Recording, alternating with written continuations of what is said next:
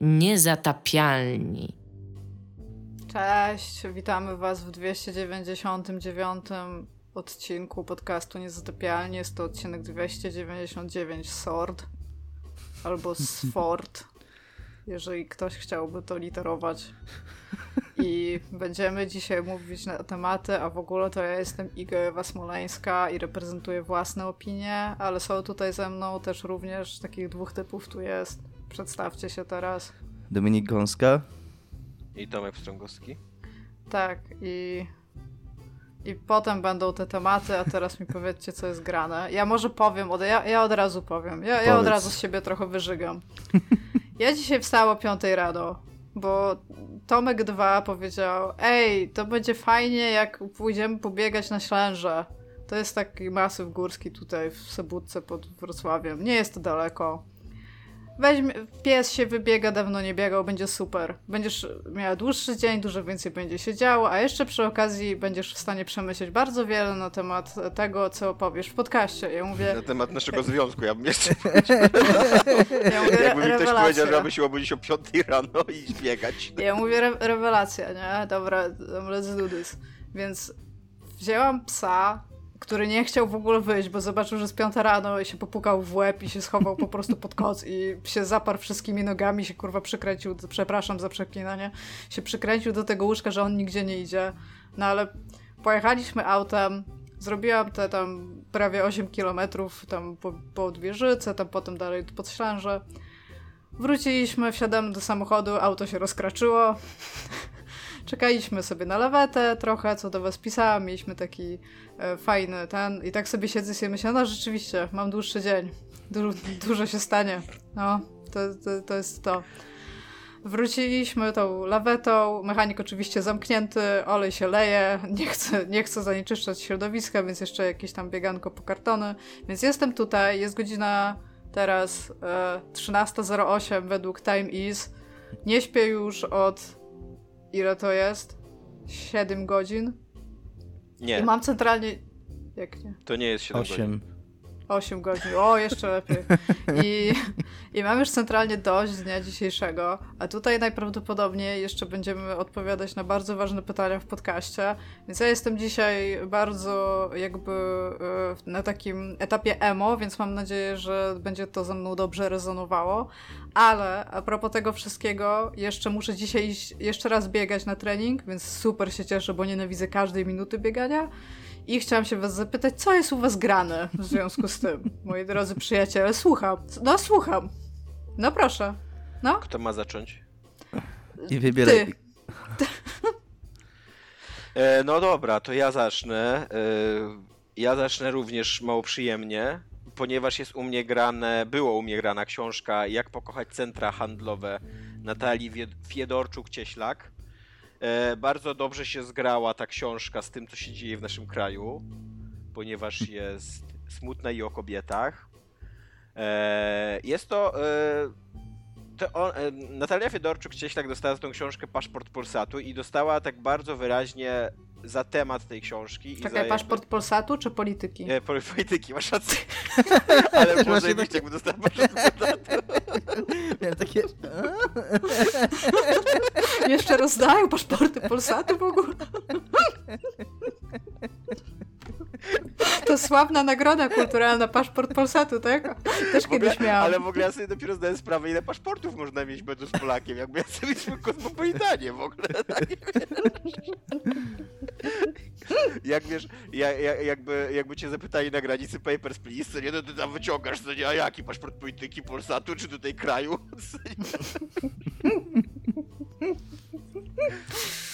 Dobrze, e... więc pani dostała paszport polityki pewnie, domniemam. Tak, tak, dostała paszport polityki. E... To jest książka, tak jak mówię, wydaje mi się, że ona dostała e... ten paszport, tą nagrodę za, za tematykę i za to, jak, jak, jak, w jakiej jakby perspektywie jest pokazana e, ta historia. Takie, bo to jest taka dosyć publicystyczna książka e, opowiadająca o losie młodych matek.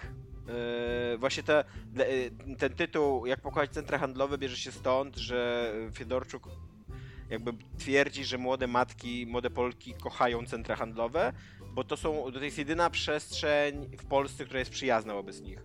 Bo one jakby w ciągu dnia muszą zapełnić ten dzień jakoś z tymi dziećmi i tak dalej. I centra handlowe po pierwsze są takie przyjazne wobec młodych matek, bo to są dobre klientki. Po drugie są spokojnymi przestrzeniami w ciągu dnia. E, po trzecie nikt ich tam nie ocenia nikt na nich nie patrzy, a po czwarte jest to też dosyć przyjazne dla dzieci takie środowisko, bo po pierwsze są toalety, które są zazwyczaj czyste i tam z przewijakami i tak dalej, a po drugie dzieci jakby jak są prowadzane w tych wózkach przez, przez te centra handlowe, no to cały czas się rozglądają, muzyczka sobie tam gdzieś plumka w tle, więc one się czują takie zbodźcowane, no. Bo ja już mam pierwsze pytanie, ale nie wiem, czy, czy już mogę je zadać, bo ty powiedziałeś, że nie czują nie. się oceniane.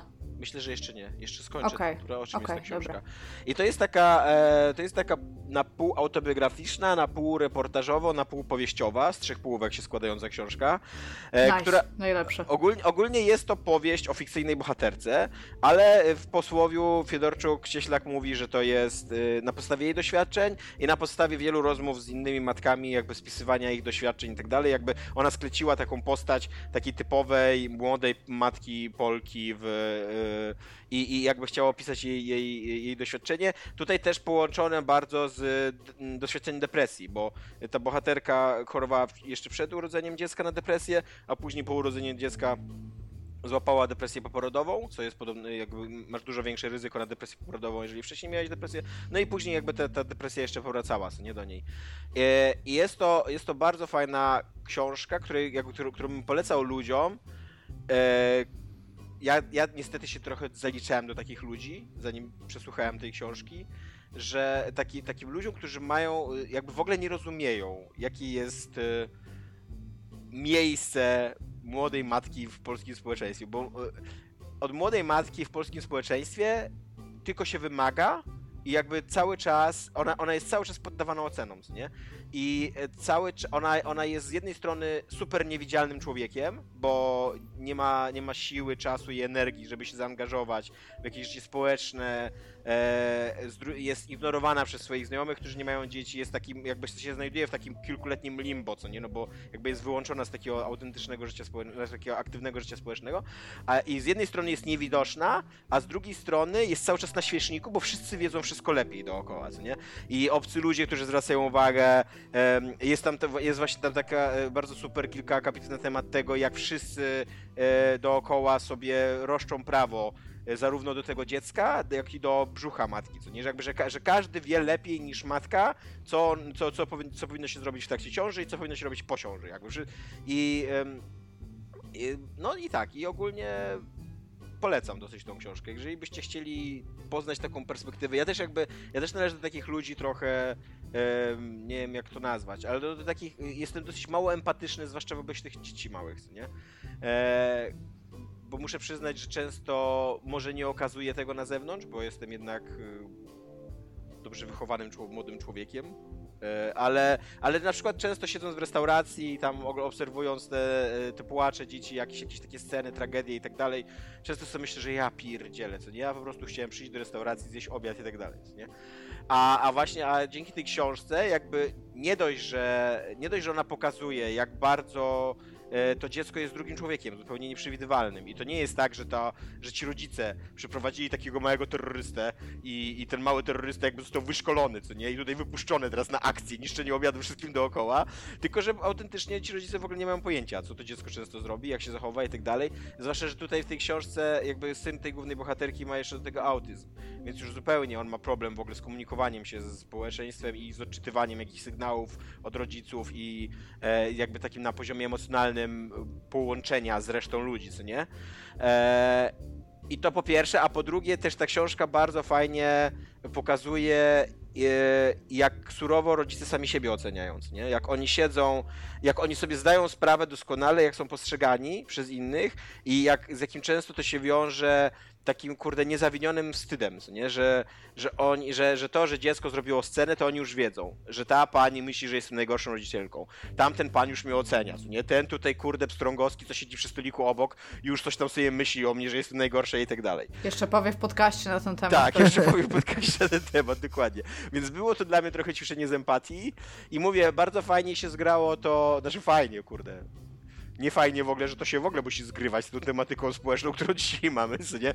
Ale fajnie mi się to zgrało, bo e, to jest książka, która bardzo pokazuje e, no właśnie takie, takie, takie społeczno-polityczne e, roszczenie sobie prawa do ciała i życia kobiet, nie? Do, jakby, że wszyscy dookoła wiedzą lepiej i wszyscy dookoła mają, mają, mają prawo w ogóle wyrazić swoją opinię i prawo w ogóle dawać wskazówki, e, dotykać, e, coś tam radzić albo nakazywać wręcz i tak dalej, nie? Więc, więc tak. No ale tak pod względem literackim jako powieść to nie jest zbyt ambitna jakby proza? No właśnie, taki... no właśnie chciałem spytać, bo, bo, bo ty powiedziałeś na początku, że masz wrażenie, że ta nagroda była bardziej za tematykę niż za, yy, niż za jakąś tam literacką wartość tego. Tak, tak. Pod względem literackim to jest, to jest yy, właśnie ciężko w ogóle to nazwać powieścią, bo ona jest bardzo pisana z takim nastawieniem reportażowo-publicystycznym, takim, takim podejściem i takim też językiem, takim dosyć chłodnym, suchym, takim relacjonowaniem faktów, e, jakichś przemyśleń, argumentowaniem. Często tam, często jakby jest prowadzony taki wywód y, publicystyczny, po prostu pokazujący jakiś problem i tak dalej.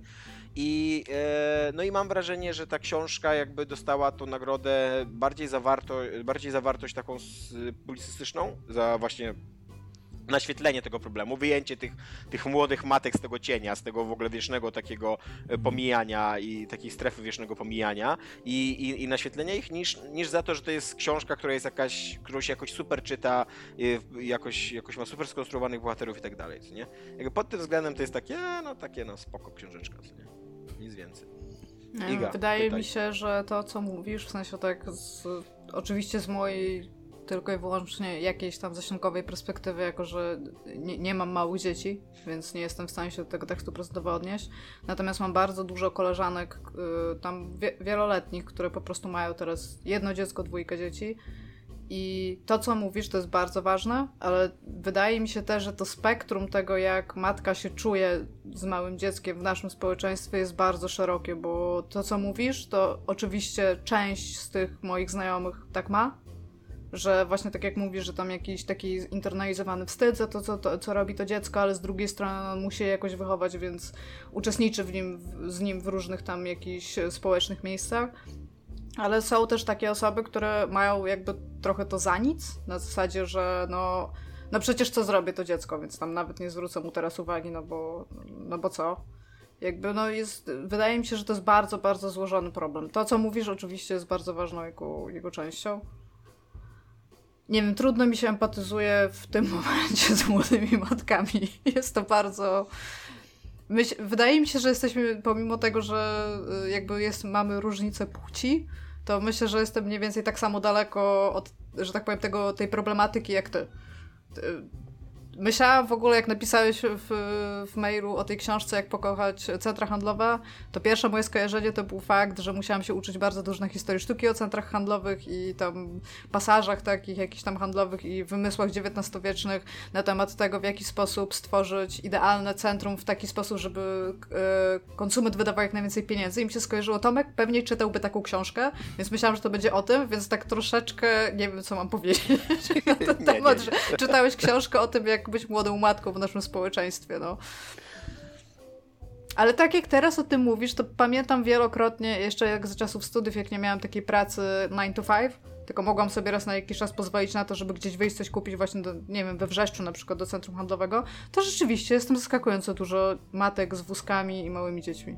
Mi się to skojarzyło trochę e, i jakby nie chcę teraz w ogóle otwierać tej puszki. Mm, od, te, o, nie, nie, otwórzmy. Związanej, związanej z panem, o którym chcę wspomnieć, a panem jest Louis C.K., e, ale ma on jeden bardzo dobry sketch, który pamiętam, który mi bardzo zapadł w pamięć, w którym opisuje takie doświadczenie dziecka początego w samolocie. E, I tam bardzo, bardzo podobny jakby argument mówi, że tam, że ludzie się patrzą wkurzonym wzrokiem na tą matkę z tym patrzącym dzieckiem, jakby ona ma w tym momencie największy problem, jakby to, to ona jest w tym momencie, y, y, jakby ona ma najtrudniej, nie wy, bo ona oprócz tego, że to dziecko płacze, to ona jeszcze ma to dziecko i jeszcze musi się nim zajmować. No, przeczytałam kiedyś taki wpis, to chyba było na Tumblerze i Przeczytałam go raz, on nawet nie jest jakiś super długi, ale zaskakująco często o nim myślę, że właśnie na temat płaczącego dziecka w samolocie był, e, że babka siedziała jakby w samolocie w tej samej klasie i niedaleko, E, jakby miejsca, gdzie była e, pani z takim, no bardzo małym dzieckiem, takim w sensie niemowlakiem, nie? No i to dziecko strasznie płakało, ale tak strasznie i wszyscy byli wnerwieni w samolocie, więc ona wstała, jako że ona miała starsze dzieci już, wzięła to dziecko i zaczęła z nim chodzić w to i z powrotem. No i tam ta babka jej strasznie za to dziękowała, że tam, wiesz, o Jezu, tam, że, że ktoś jej pomógł, że ktoś tutaj, wiesz, nie był na nią zły. I tam ta babka napisała, jest takie powiedzenie w języku angielskim, nie wiem, czy ono jest tłumaczone na polski, że tam it takes a village to raise a child, że potrzeba jakiejś jednak grupy, żeby wychować dziecko. I bardzo często o tym myślę, że rzeczywiście kiedyś tak było, że te dzieci wychowywało więcej ludzi niż tylko rodzice i to nie tam, że dziadkowie, ciocie i coś tam, tylko po prostu cała społeczność w jakiś sposób czuwała nad tym, żeby dzieciaki były ten. I staram się w sobie znaleźć więcej empatii, ale jak siedzi dziecko za mną i kopie mnie w to krzesło samolotowe, to trochę mi ta empatia jednak ucieka. Też ale się staram, tak, ale to jest Mam trudne. dobry lifehack na to. E, dzieci nie są przyzwyczajone, że y, obcy ludzie do nich mówią. Raczej mówią do rodziców, że na przykład proszę powstrzymać swoje dziecko. Więc takie po prostu grzeczne poproszenie dziecka, ale stanowcze, czy by mogło przestać to robić, ale do niego, a nie do matki, często jest na tyle dużym szokiem, że jednak się do tego dostosowują dzieci. To, co, mi, to, co jest w ogóle e, bardzo interesujące w tej książce i co niestety znowu się zgrywa jakby z strajkiem kobiet teraz, to takie zwrócenie uwagi, naświetlenie takiego problemu, jak wiele mamy w polskim społeczeństwie mitów na temat rodzicielstwa, jak oderwane są one od rzeczywistości i jak mało większości ludzi mówiących o dzieciach i kobietach, jak mało ich rzeczywiście obchodzą dzieci i kobiety, nie? Jak kobieta zostaje sama z sobą, jak system jest nieprzyjazny wobec niej, jak społeczeństwo jest nieprzyjazne, jak ci wszyscy ludzie, którzy, którzy mówią, tutaj akurat jakby ja, ja się nie czuję takim człowiekiem, nie? Ale, ale jest mnóstwo ludzi w Polsce, którzy mówią, mają mnóstwo dobrych yy, dobrych rad i e, mnóstwo, nawet nie tylko dobrych rad, ale w ogóle całe ustawodawstwo na temat nie? E, właśnie dzieci i rodzicielstwa. Nie? I jak ci ludzie mają tak naprawdę w dupie e, kobiety i dzieci, które mają prawdziwe potrzeby i prawdziwe problemy. Nie? Jak, jak liczy się tylko to, żeby, żeby to dziecko się urodziło, a później nie robiło problemów. I tyle, tak, i naraz. Właśnie nie? I w tym momencie jest, się chowamy. Jest jest w ogóle taki e, artykuł, który napisała jedna z zakonnic prowadzący taki dom dla niechcianych dzieci. No taki sierociniec, ale jakby pod zakonem, który, gdzie te dzieci nie zostają jakby przez cały czas, tylko zwykle tam są oddawane i potem szuka się dla nich gdzieś miejsc. I ona mówi, że nie ma czegoś takiego, e, to się nazywa tam e, pro-choice, nie? W sensie po, po, angielsku, że to nie jest w ogóle ta kwestia, którą podejmują politycy i e, pod którą można się podpisywać, bo to, co ludzie chcą, to jest właśnie pro-urodzenie, w sensie pro-birth, bo to, że ktokolwiek postanowi, że dobra, jakaś, jakaś kobieta urodzi to dziecko, to teraz to dziecko trzeba wychować. To, temu dziecku trzeba dać wartości, trzeba dać środki do życia, bezpieczne miejsce. Nie wszyscy mogą sobie na to pozwolić, ale jakby społeczeństwo naciska bardzo często, że ma być urodzone, a potem ma po prostu nic.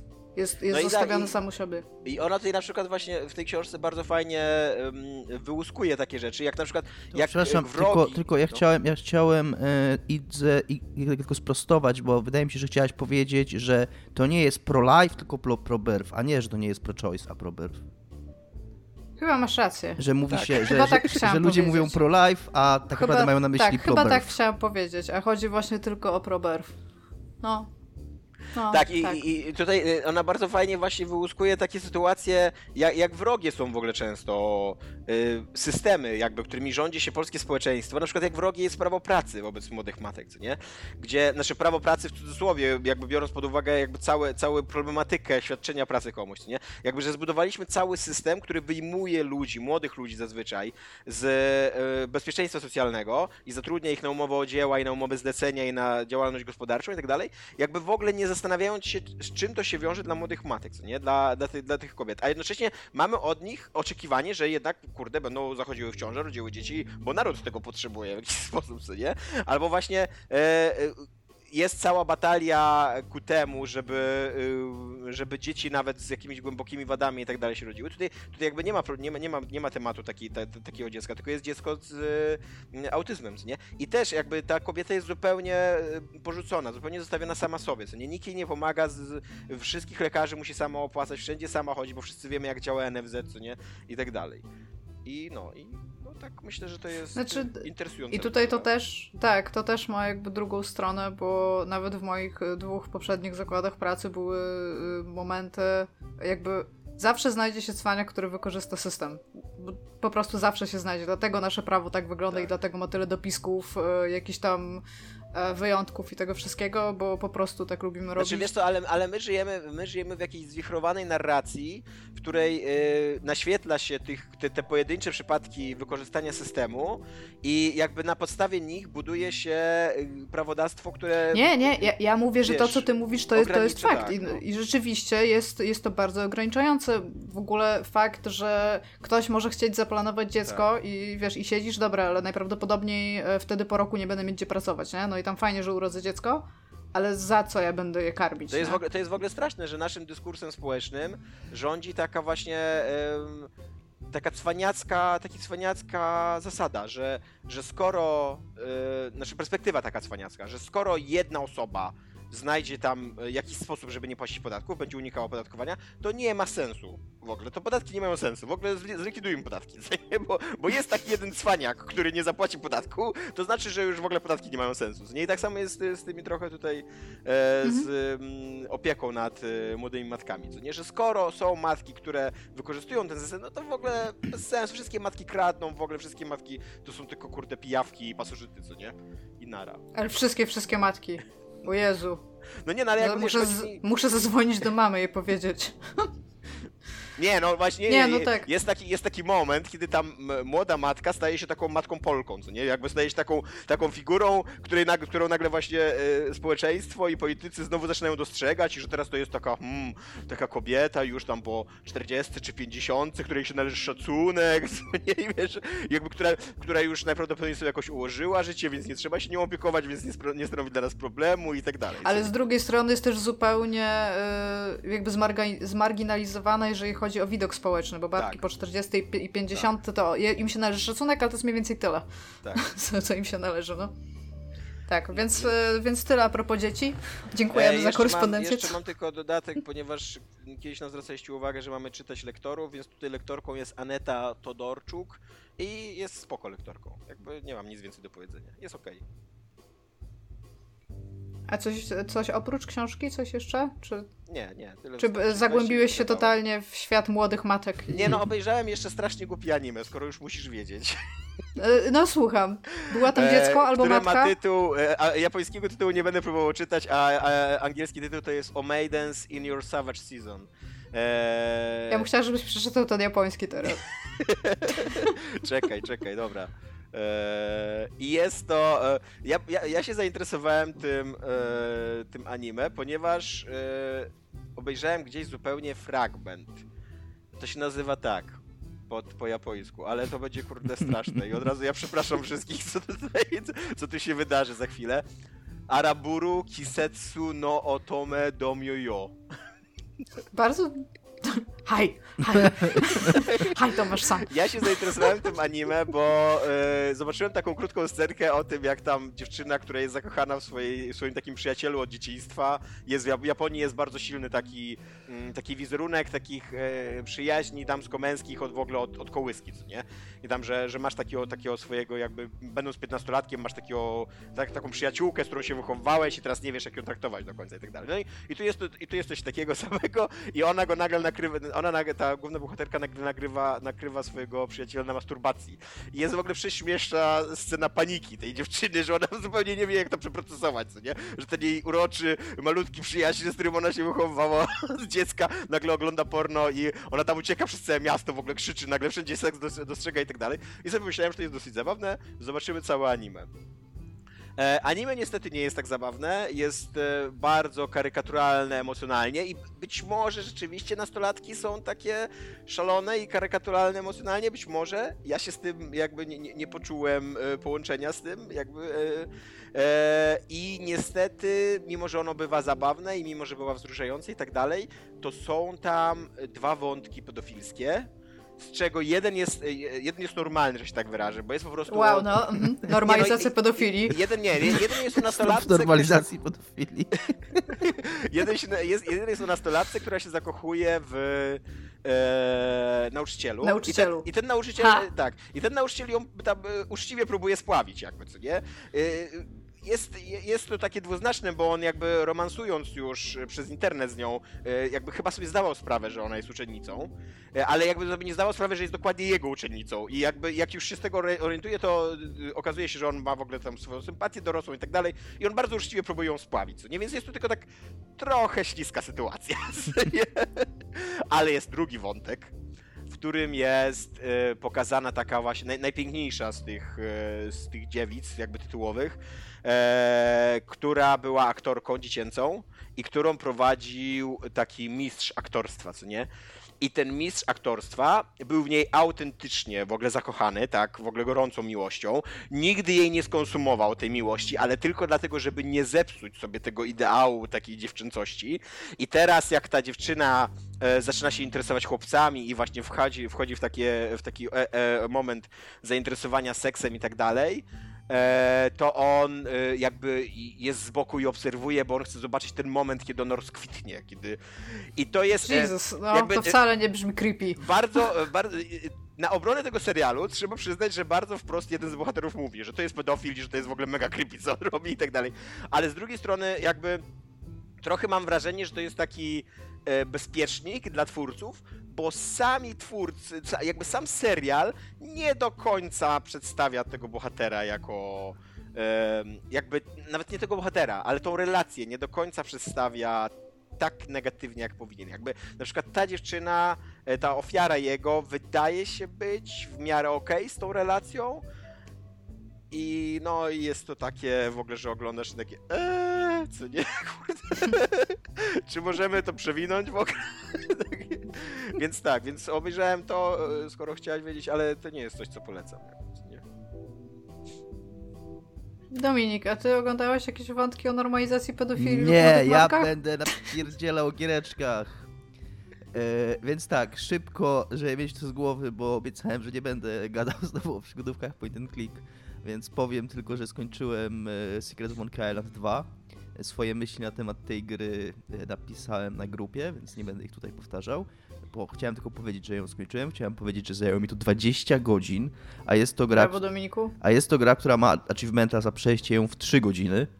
Yy, więc yy, jest to bardzo trudna gra i chciałem się no tylko tak, pochwalić. ale jakby się za drugi raz przechodził, to byś przeszedł w 3 godziny. Tak, tak, tak, tak, ale właśnie chcę pokazać, że, że zajęło mi to dużo, że się że to jest to bardzo trudna gra, chyba, chyba najtrudniejsza przygodówka, jaką skończyłem, tak jeżeli teraz miałbym powiedzieć. Oczywiście mam ją na świeżo, więc to się zawsze tak wyolbrzymia to, co się ma na świeżo, ale yy, ale tak się chciałem po prostu pochwalić, że bez żadnych wskazówek, solucji przyszedłem, Brawo. porałem się z tym, jest to, jest to wielkie osiągnięcie w moim życiu. A, a jeżeli chodzi o giereczki, o których chcę pogadać, to yy, przeskakujemy z kącika przygodówek do kącika giereczek tomkowych. E, przeszedłem Katanę Zero, która jest bardzo fajną grą. E, na początku miałem wrażenie, że ona nie jest do końca dla mnie, bo to jest taka bardzo skillowa gra, bardzo taka na powtarzanie cały czas, na, na umieranie i, i, i, i tak dalej.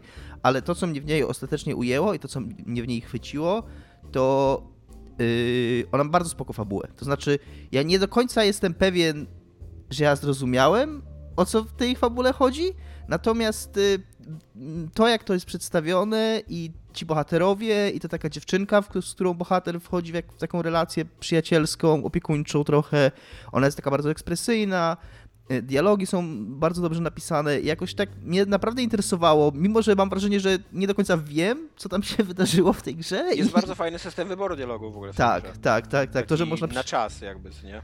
Tak, to, że można przerywać. I też ona w pewnym momencie ja jestem przekonany, że, że oczywiście, że to jest tam Smoke and Mirrors, za przeproszeniem, że, ale ona no, też sprawia wrażenie, że, że podejmujesz w niej parę istotnych decyzji i że one mają znaczenie. I to też jest fajne. Takie, tak się wciągnąłem w to. Autentycznie chciałem wiedzieć, co będzie dalej. To jest trochę takie paradoksalne, bo, mm, bo z jednej strony jakby wydaje mi się, że trochę nie wiem, o co w tej grze chodziło i być może tak ma być, bo ona jest takim bardziej, tam bardziej chodzi o nastrój i o takie jakby rzucanie graczowi sugestii yy, odnośnie do tego, co się dzieje, a nie mówienia mu wprost, czy takiej klasycznej jakiejś tam narracji, bo jest dużo takich, takiego szarpania wątków, co jakby też wynika z tego, o czym jest ta gra, bo ona jest tam o jakichś machinacjach, machinacjach czasem i tych machinacji chronologią przez to jest też dużo i trochę w pewnym momencie ja już nie miałem pojęcia, co, co, co, i czemu się dzieje, ale, ale byłem tym zainteresowany wciąż i byłem wciąż wkręcony. Jest to gra też przy okazji, yy, która nie jest tak trudna, jak mi się wydawała na początku. W sensie na początku jest raczej płynnie w nią grałem, raczej tam parę razy powtarzałem, ale przechodziłem. Ale jest taki moment w niej, który w ogóle się śmiałem, bo jest taki moment w niej, że yy, że można skończyć dużo wcześniej niż, y, niż ona się naprawdę kończy. I po prostu podejmujesz decyzję i gra się kończy. Wyświetla napisy końcowe, normalnie lecą, normalnie jest, ukończyłeś grę, nie? Więc napisałem wtedy do Tomka, że skończyłem Katanę Zero, no taka spoko, fajna giereczka na 3 godziny, nie? A potem sobie wczytałem save'a, żeby zobaczyć, co będzie, jak podejmę inną decyzję i tam jest jeszcze w, w pip gry, jak się podejmie inną decyzję. Jest naprawdę dużo gry, jest kilka takich konkretnych, dużych leveli, yy, podzielonych tam na kawałki. Y, tam chyba ze trzy jeszcze takie duże sekwencje są. W sensie nie levele, tylko nie wiem jak to powiedzieć, no jakby zabójstwa, tak? Bo jedno zabójstwo to jest ileś tam leveli. Y, I wtedy ona się robi super trudna już, jak dla mnie przynajmniej. Już wtedy miałem tak, że, że trochę się wkurzałem w pewnym momencie, ale, ale skończyłem ją. A yy, mówię o tym też dlatego, że zacząłem grać wczoraj w inną podobną grę, yy, czyli w Ghost Runnera czyli takiego tego cyberpunka polskiego, który wyszedł, w odróżnieniu od tego polskiego cyberpunka, który jeszcze nie wyszedł. I to jest gra, która jest bardzo dobrze przyjęta. Dostała, wiem, e, pamiętam, że dostała recommended od Eurogamera.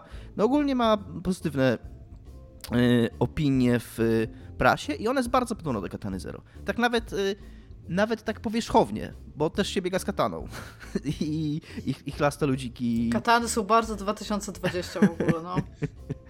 E, I, e, I to jest taki Mirror's Edge. To jest taka e, tak gameplayowo. Platformówka FPP nastawiona też, tak jak Katana Zero, na powtarzanie kolejnych sekwencji bardzo szybko. Tam też jest taki bardzo szybki restart, że tam jak umrzesz, naciskasz guziczek i od razu się pojawiasz tam tuż koło miejsca, gdzie ci się nie udało i zaczynasz od nowa. I to jest gra bardzo trudna, jak dla mnie. Ja nie jestem, mówię, ja nie jestem wyznawcą tego typu gier. E, ale o ile w Katanie Zero miałem coś takiego, że jednak dosyć długo w tą grę grałem, zacząłem, zanim zaczęła mnie wkurzać poziom trudności, to mm, ten Ghost Runner też nie chcę powiedzieć, że mnie wkurza. Na początku mnie trochę wkurzał, ale tam się wchodzi w taki. On jest naprawdę już tak super na, na, na powtarzanie, na, na, na umieranie co chwila. Na takie naprawdę, kurde, po, jednym levelu jak patrz, patrzyłem, miałem 200, 200 restartów. Potem na koniec masz statystykę, ile razy umarłeś, nie? E, tylko one są, one są bardzo szybkie i, i jakoś tam nie, nie irytują jakoś szczególnie.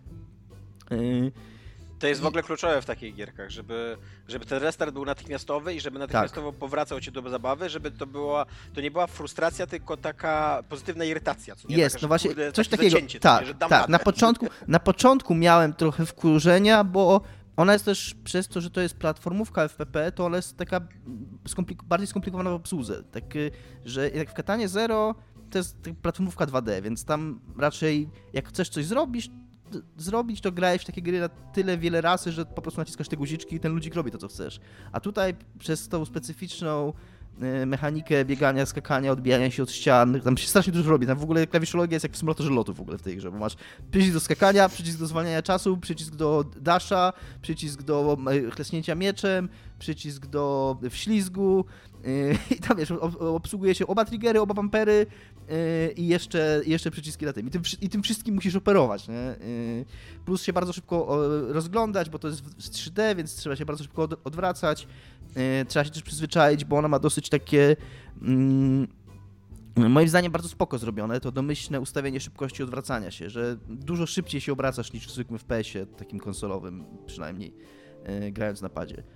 E, więc na początku, zanim w ogóle, wiecie, nabrałem tyle jakiegoś, nie wiem, przyzwyczaiłem się do tego sterowania, że ten ludzik zaczął faktycznie, że zaczęły mi wychodzić rzeczy, no to się na przykład dużo się wkurzałem, ale, ale jak, to, jak to przeskoczyłem, to spoko mi się w to gra. Nie wiem, czy przejdę tą grę, bo z tego, co widziałem, jestem, zrobiłem jakieś trzy levele, yy, wczoraj, takie pełne, to, to jest podobnie jak, podobnie jak w Katanie Zero, że, że jakby level jest na ileś tam sekcji podzielony to trzy takie, trzy takie levele i już w tym trzecim było tak dla mnie naprawdę trudno. A z tego co widzę, to ich jest tam z 15, więc pewnie w ogóle jeszcze nic nie wiem o tej grze, jeżeli chodzi o, jeżeli chodzi o jej poziom trudności, no się pewnie jeszcze super szalone rzeczy robią. Ale co jeszcze chcę powiedzieć, co mnie mile zaskoczyło w tej grze, to ma bardzo spoko ścieżkę dźwiękową, ja nie jestem mocny, więc pewnie powiem bzdurę, w, w gatunkach muzyki elektronicznej, ale na pewno nie jest to synthwave. Jest to jakieś takie techno czy elektro,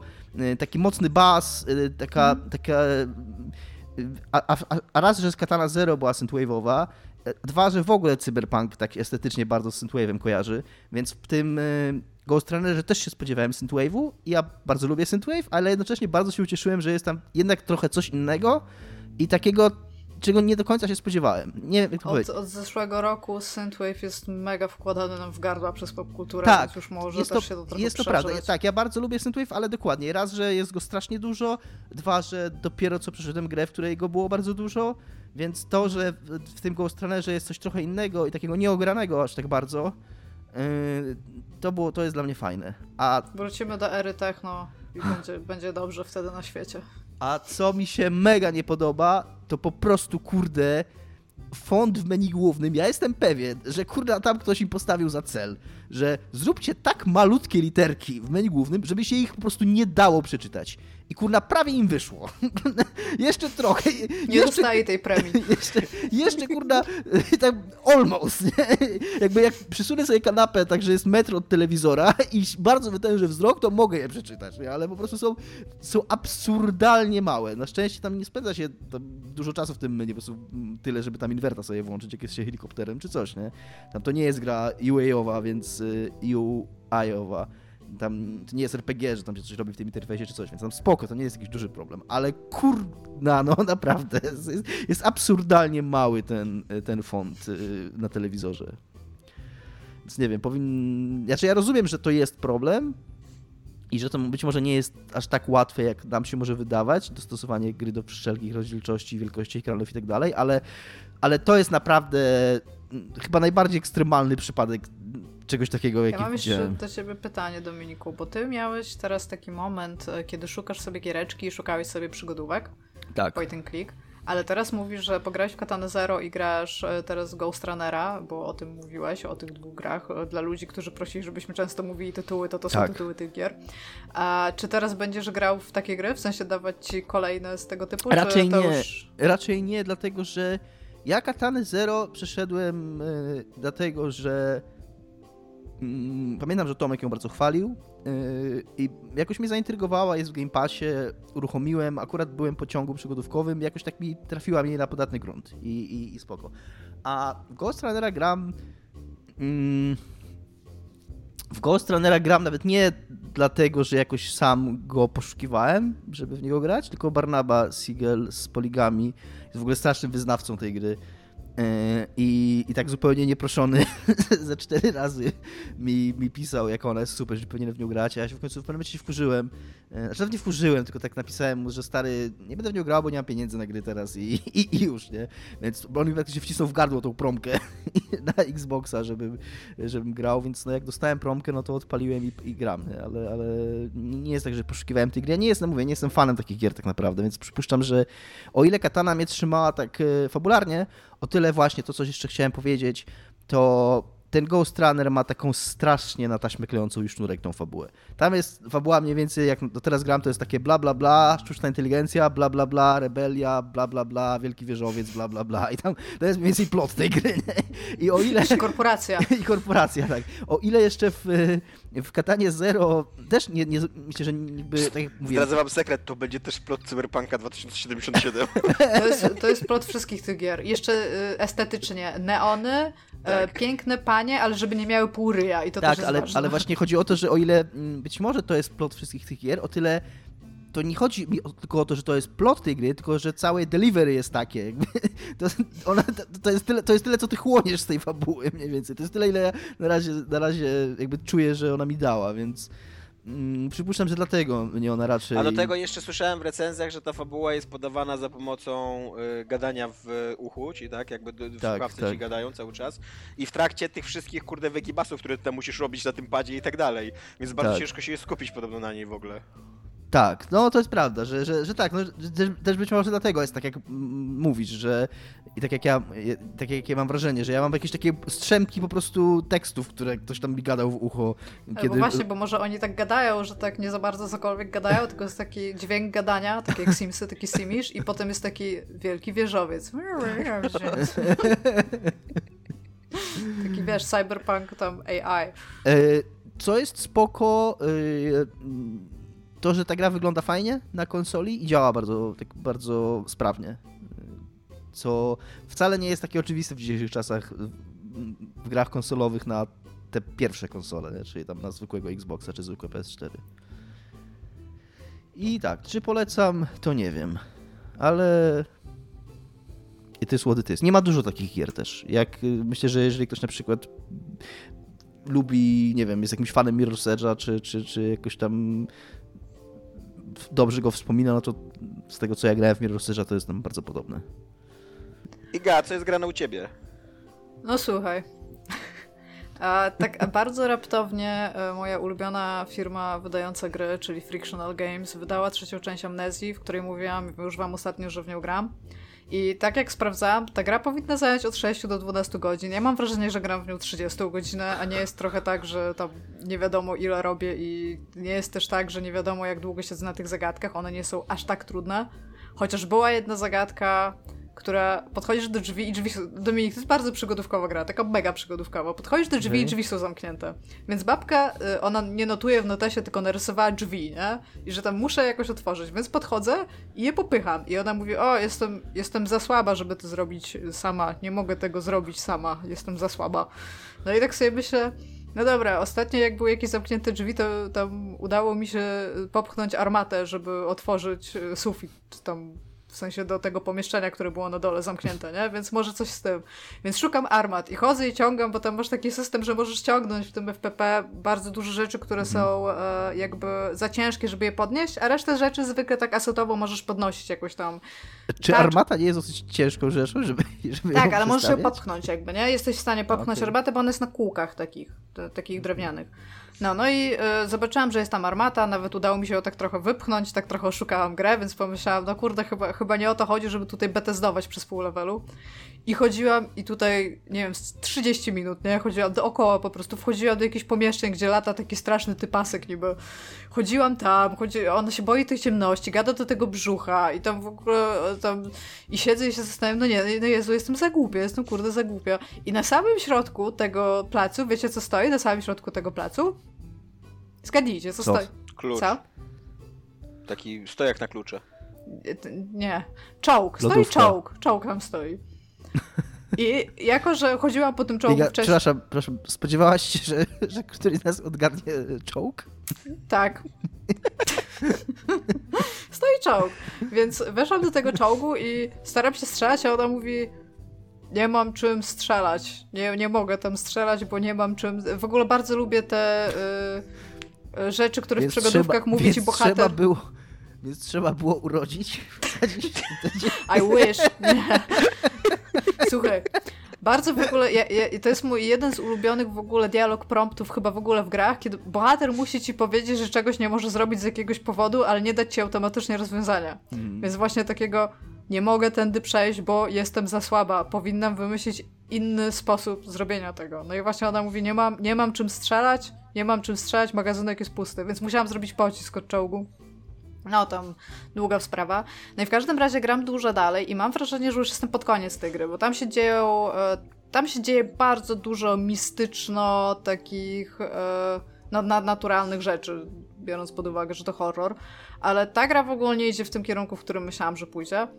A już mam dosyć dużą więź, że tak powiem, zbudowaną z tym, z tym moim tam dzieckiem w tym brzuchu. I ona jest bardzo istotną częścią fabularną. I rzeczywiście jest tak, jak mówił Tomek, bo tam ten mechanizm, że jesteś w stanie mówić do brzucha, żeby się uspokoić, wchodzi troszeczkę później. On nie jest od samego początku gry. W pewnym momencie to dziecko y, kopie.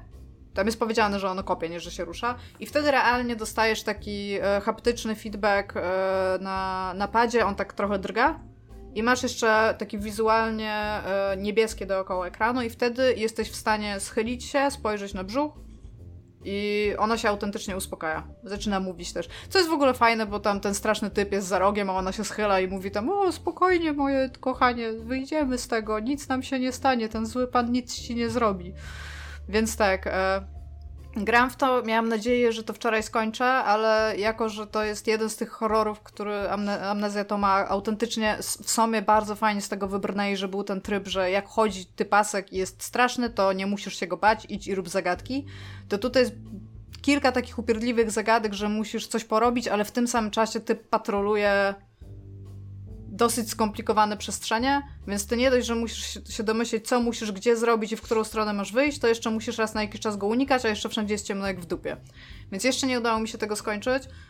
Frictional robią bardzo dobre te horrory. Wydaje mi się, że ten horror jakby nie znam jeszcze konkluzji, bo oni zwykle też mają fajne fabuły w tych horrorach, więc muszę jeszcze do niej dojść, bo to jest taka jedna z tych takich fabuł, składanych, jako że to jest amnezja. Nie wiesz, co się dokładnie stało, ale składasz to sobie z takich wyrywków, więc dopóki nie przejdziesz do końca, to nie masz całkowitego obrazu sytuacji. Ale jestem taka trochę jak na razie zawiedziona. W sensie do tego, jak dobra była Soma na przykład, jako gra, i fajnie mi się w nią grało i miało i fajną fabułę i fajne tam narracyjnie to zrobili i nawet zadawała mądre pytania, to tutaj jak na razie tego w ogóle nie widzę, ale to być może dlatego, że ten temat macierzyństwa, tacierzyństwa jest mi po prostu na tyle obcy, że realnie mało mnie interesują wszystkie wątki związane z dziećmi w grach. W sensie jestem w stanie stwierdzić, że moja bohaterka zależy, zależy jej nad tym, żeby przeżyć to i żeby ona i to dziecko, które ma w brzuchu w tym momencie byli szczęśliwi. Ale czy to jest tak duże, e, jakby nowatorskie podejście do tego, jeżeli jedynym tak naprawdę rzeczą jest fakt, że musisz troszeczkę bardziej uważać, bo ona jest ciężarną kobietą, czyli nie możesz zeskakiwać na ryj po prostu z miejsc, tylko najpierw musisz się schylić? Jakby okej, okay, ale to bardzo szybko straciło tą swoją taką świeżość i stało się po prostu irytującym tym. No, ale co jest dużo ważniejsze od amnezji w tym momencie, słuchajcie, od trzech dni wieczorem, a właściwie dzisiaj jest ten trzeci dzień, siadam o 19 i gram... Ja przerwę tylko na chwilkę, y, no. na naprawdę krótką chwilkę, żeby jeszcze raz powiedzieć i potwierdzić, że Soma jest super i że powinniście grać w Somę, jak mhm. w Somę. Jak najbardziej. Albo w pierwszą amnezję też. E, w każdym razie to e, od piątku, dzisiaj też, o 19 siadamy w kilku ludzi e, z firmy, ale też ich znajomych, i jakieś sympatie albo coś ten i siedzimy i gramy w Among Us. To jest ta giereczka, której, o której być może my, nie, my o niej nie mówiliśmy wcześniej, nie? Mhm. To jest gra, która wyszła dwa lata temu. Zaraz opowiem o jej zasadach, ale w każdym razie e, przez to, co się działo ostatnio na świecie i przez izolację, streamerzy ją jakby odkryli dopiero. To nie jest tak, że nikt o niej wcześniej nie wiedział, tylko ona po prostu dostała taki boom od streamerów, którzy odchodząc od takich gier, które no, które, w które grają codziennie jakieś właśnie Overwatch albo Doty albo coś takiego, stwierdzili, że chcą trochę coś lżejszego, w co mogą zagrać ze znajomymi i znaleźli to Among Us na Steamie. I Among Us to jest taka trochę planszówka, tylko online, e, która jakby jej e, takim tłem jest to, że na stacji kosmicznej są ludziki zamknięte. I możesz, y, jakby startując każdą rundę rozgrywki, losuje ci, czy ty jesteś częścią załogi, czy jesteś impostor. Jak jest po polsku impostor? Pod, podszywaczem, nie wiem. No, coś takiego. No, od, osobą, który, sabotażystą takim jakby, o, może w taki sposób. I teraz tak, jeżeli e, tych sabotażystów jest e, jeden, dwóch albo trzech, w zależności od tego, na ile osób się gra, można to sobie inaczej ustawić. I teraz, jeżeli jesteś członkiem załogi, to twoim zadaniem jest znaleźć sabotażystów i wywalić ich w przestrzeń kosmiczną, lub e, jakby dokonać wszystkich zadań, które masz wylistowane po lewej stronie ekranu. To są bardzo różne rzeczy. To są takie mini giereczki, które trzeba robić. Jeżeli natomiast jesteś sabotażystą, to musisz zabić jak najwięcej ludzi. I do tego masz e, możliwości sabotowania poszczególnych części statku, zamykania drzwi, ale też zrobienia meltdown reaktora, gdzie wszyscy muszą wtedy pójść, albo odcięcie tlenu, żeby to, i wtedy ludzie muszą to naprawiać. No i możesz zabijać ludzi. Z tym, że jeżeli, jeżeli zabijesz człowieka, to zostaje ciało. Jeżeli ktoś się tam widzi, no to wtedy jest zwoływany e, taki, e, takie jakby spotkanie załogi a propos tego, że odkryto ciało. I teraz tak, cały patent polega oczywiście na funkcji społecznej. Czyli przez, całą, przez cały czas, kiedy się gra, jest miód. Nikt siebie nie słyszy, po prostu grasz i robisz rzeczy. Jeżeli ktoś znajduje ciało, to wzywa właśnie tam walne zebranie i dopiero wtedy wszyscy zaczynają rozmawiać. I ludzie mówią, kto gdzie był, czy ktoś był podejrzany, czy ktoś stoi teraz w rogu i się na niego patrzy, że ktoś, że ktoś ucieka przed typem przez cały statek i nie wie, co ma już więcej zrobić. I, i po prostu my gramy od, tak o 19 siadamy, taka, taka runda trwa tak, nie wiem, z 15 minut może, może 20, jak jest długo. I my siedzimy i po prostu to są takie emocje, ludzie się, ludziom się ręce trzęsą. I, się, I, to jest śmieszne po prostu masakrycznie. To jest to, jak Dominik opowiadał o tych o przygodach w Sea of Thieves na przykład, nie? To jest trudne, to jest bardzo kontekstowe, to co się dzieje, więc nie będę tutaj czegoś przytaczać, ale problem, nasz patent jest taki, że ja siedziałam przez y, te ostatnie dwa dni i mi po prostu łzy z oczu leciały ze śmiechu, kiedy na przykład ktoś cię zabił i ty jesteś zmiutowany na tym spotkaniu, żeby nikt cię nie słyszał, a ta osoba ma super argumenty, że to nie ona cię zabiła i wszystkie z nich są po prostu o kandy dupy rozbić, ale wszyscy to łykają, nie? I ty siedzisz jako ten duch, bo ty jesteś duchem wtedy i możesz sobie obserwować, co ta osoba robi i po prostu widzisz, jak ona kantuje. Jest to, jest to rewelacyjna rzecz. Kosztuje 16 zł na Steamie, a ma crossplay z telefonem, gdzie jest za darmo i po prostu jest to odstresowujące maksimum. Dzisiaj się znowu, ja w ogóle myślałam, bo to było zrobione z myślą o tym, żeby troszeczkę e, no, jako że wszyscy pracujemy teraz w mojej firmie na izolacji, znaczy, no, no na, wszyscy siedzimy w domach, więc nie mamy jak siebie oglądać, a ja trochę tęsknię za tymi ludźmi. Jednak e, ta więź taka pomiędzy ludźmi w zespole jest dosyć potrzebna, żeby ten projekt się lepiej zgrywał, więc zaproponowałam, żeby zacząć w to grać tak, e, żeby, żeby się integrować. I o to głównie chodziło. Więc zaproponowałam to i tak najpierw ludzie tak niechętnie, no może na godzinkę wpadnę, no może jak będę miał czas, a teraz jest po prostu tak, że tam piszę, ej, gramy dzisiaj, tam właśnie tam pytam się w piątek, to co, gramy też jutro, tak nieśmiało. I tak wszyscy, no, totalnie. I tam trudno nam było zebrać 10 osób, teraz to już czasami 13 się zgłasza, więc naprawdę a ile mega osób, polecam. Jaka jest minimalna ilość, a jaka maksymalna? Znaczy ogólnie, y, moim zdaniem minimalnie to jest 5 i wtedy jest jeden ten sabotażysta, najlepiej te, na takim ustawieniu, bo inaczej jest już no, jeżeli masz mniej niż 5, to jest napra naprawdę trudno już będzie się grało, żeby to był fan. Najlepiej oczywiście się, jak na razie moim zdaniem, y, gra z tych ustawień, które robiliśmy, na 10 osób z dwoma sabotażystami. Tam jeszcze możesz, e, tam są jeszcze takie opcje, które możesz zrobić, żeby było trochę trudniej. Na przykład, że e, osoba, która jest częścią załogi, e, widzi trochę mniej, tak żeby sabotażyście było prościej. I domyślnie jest tak, że jak wyrzucasz kogoś, bo jest głosowanie, co, co to spotkanie możesz głosować, że na przykład wywalmy tego, nie? To domyślnie jest tak, że gra ci mówi, że na przykład ta osoba nie była sabotażystą ale możesz to wyłączyć i wtedy nie wiesz. Nie wiesz, czy wtedy nie wywalasz po prostu tam niewinnych ludzi. A my już mieliśmy sytuację, bo tam e, te ludki, w ogóle to, graficznie ta gra jest super prosta. I tam gameplayowo też, bo to jest tylko i wyłącznie czynnik so, ten, ten socjalny jakby, nie? E, więc tam możesz sobie te ludki tak trochę kustomizować, że możesz mieć inny kolor i możesz tam być ubrany, nie wiem, w mały garniturek, albo możesz mieć jakąś czapeczkę, nie? I ja sobie zrobiłam e, czapeczkę, tam jest gniazdo i ma dwa jajka w tym gnieździe są. No i jak chodzisz, to to gniazdo ci tak, no tam jest tak minimalnie animowane na zasadzie, że skacze po tym. I zaczynamy grać, nie mija tam chyba 10 sekund, nikt jeszcze nie zdążył nic zrobić, a ktoś wcisnął, że chce spotkanie, nie? No i tak ja myślę, że Iga jest podejrzana, bo ma na głowie gniazdo, a nie widziałem nigdy, żeby ktoś niepodejrzany nie chodził po głowie z gniazdem. I jest taka cisza i nagle przekonałeś mnie i takie ty, ty, ty, ty, ty, ty, ty, ty, że zagłosowali i 100% na mnie i wylatuje w przestrzeń, nie? I, I siedzisz i what? Aha, czyli rozumiem, że spotkanie, bo ty powiedziałaś, że jeżeli... Są dwa rodzaje spotkań. Jeżeli znajdziesz ciało, to możesz zaraportować ciało albo y, jest na samym środku jakby kantyny, tam gdzie, jest, bo tam są też trzy mapy. Ja mówię o pierwszej mapie, bo tam się nam najlepiej gra. Na samym środku kantyny jest taki wielki czerwony guzik i masz y, raz, na, raz na jakby grę możesz wezwać wszystkich tak po prostu. I na przykład zdarzają się takie rzeczy, że tam siedzisz sobie, robisz jakąś taką tam mini giereczkę i nagle masz pyk, spotkanie, nie? Ktoś, jest taki rysunek, że ktoś wali w ten przycisk. I tam wiesz, co się dzieje i tak, no bo on za mną biega i, i, i ja nie wiem, o co mu chodzi. I są naprawdę takie, takie naprawdę bardzo, bardzo dobre rzeczy, a już najbardziej, na, po prostu najśmieszniej jest, jak już obserwujesz właśnie tego swojego mordercę i patrzysz, jaką po kolei morduje, a potem jest, zgrywa takie niewiniątko. I wczoraj mieliśmy sytuację, że już graliśmy tam chyba w 7 osób, bo ludzie się tam około 22 tam z hakiem zaczęli wykruszać i był tylko jeden impostor i ja go wylosowałam. I jako, że impostor ma ten, ten sabotażysta, e, on ma jeszcze jeden e, taki e, mało, mało dodatkową mechanikę.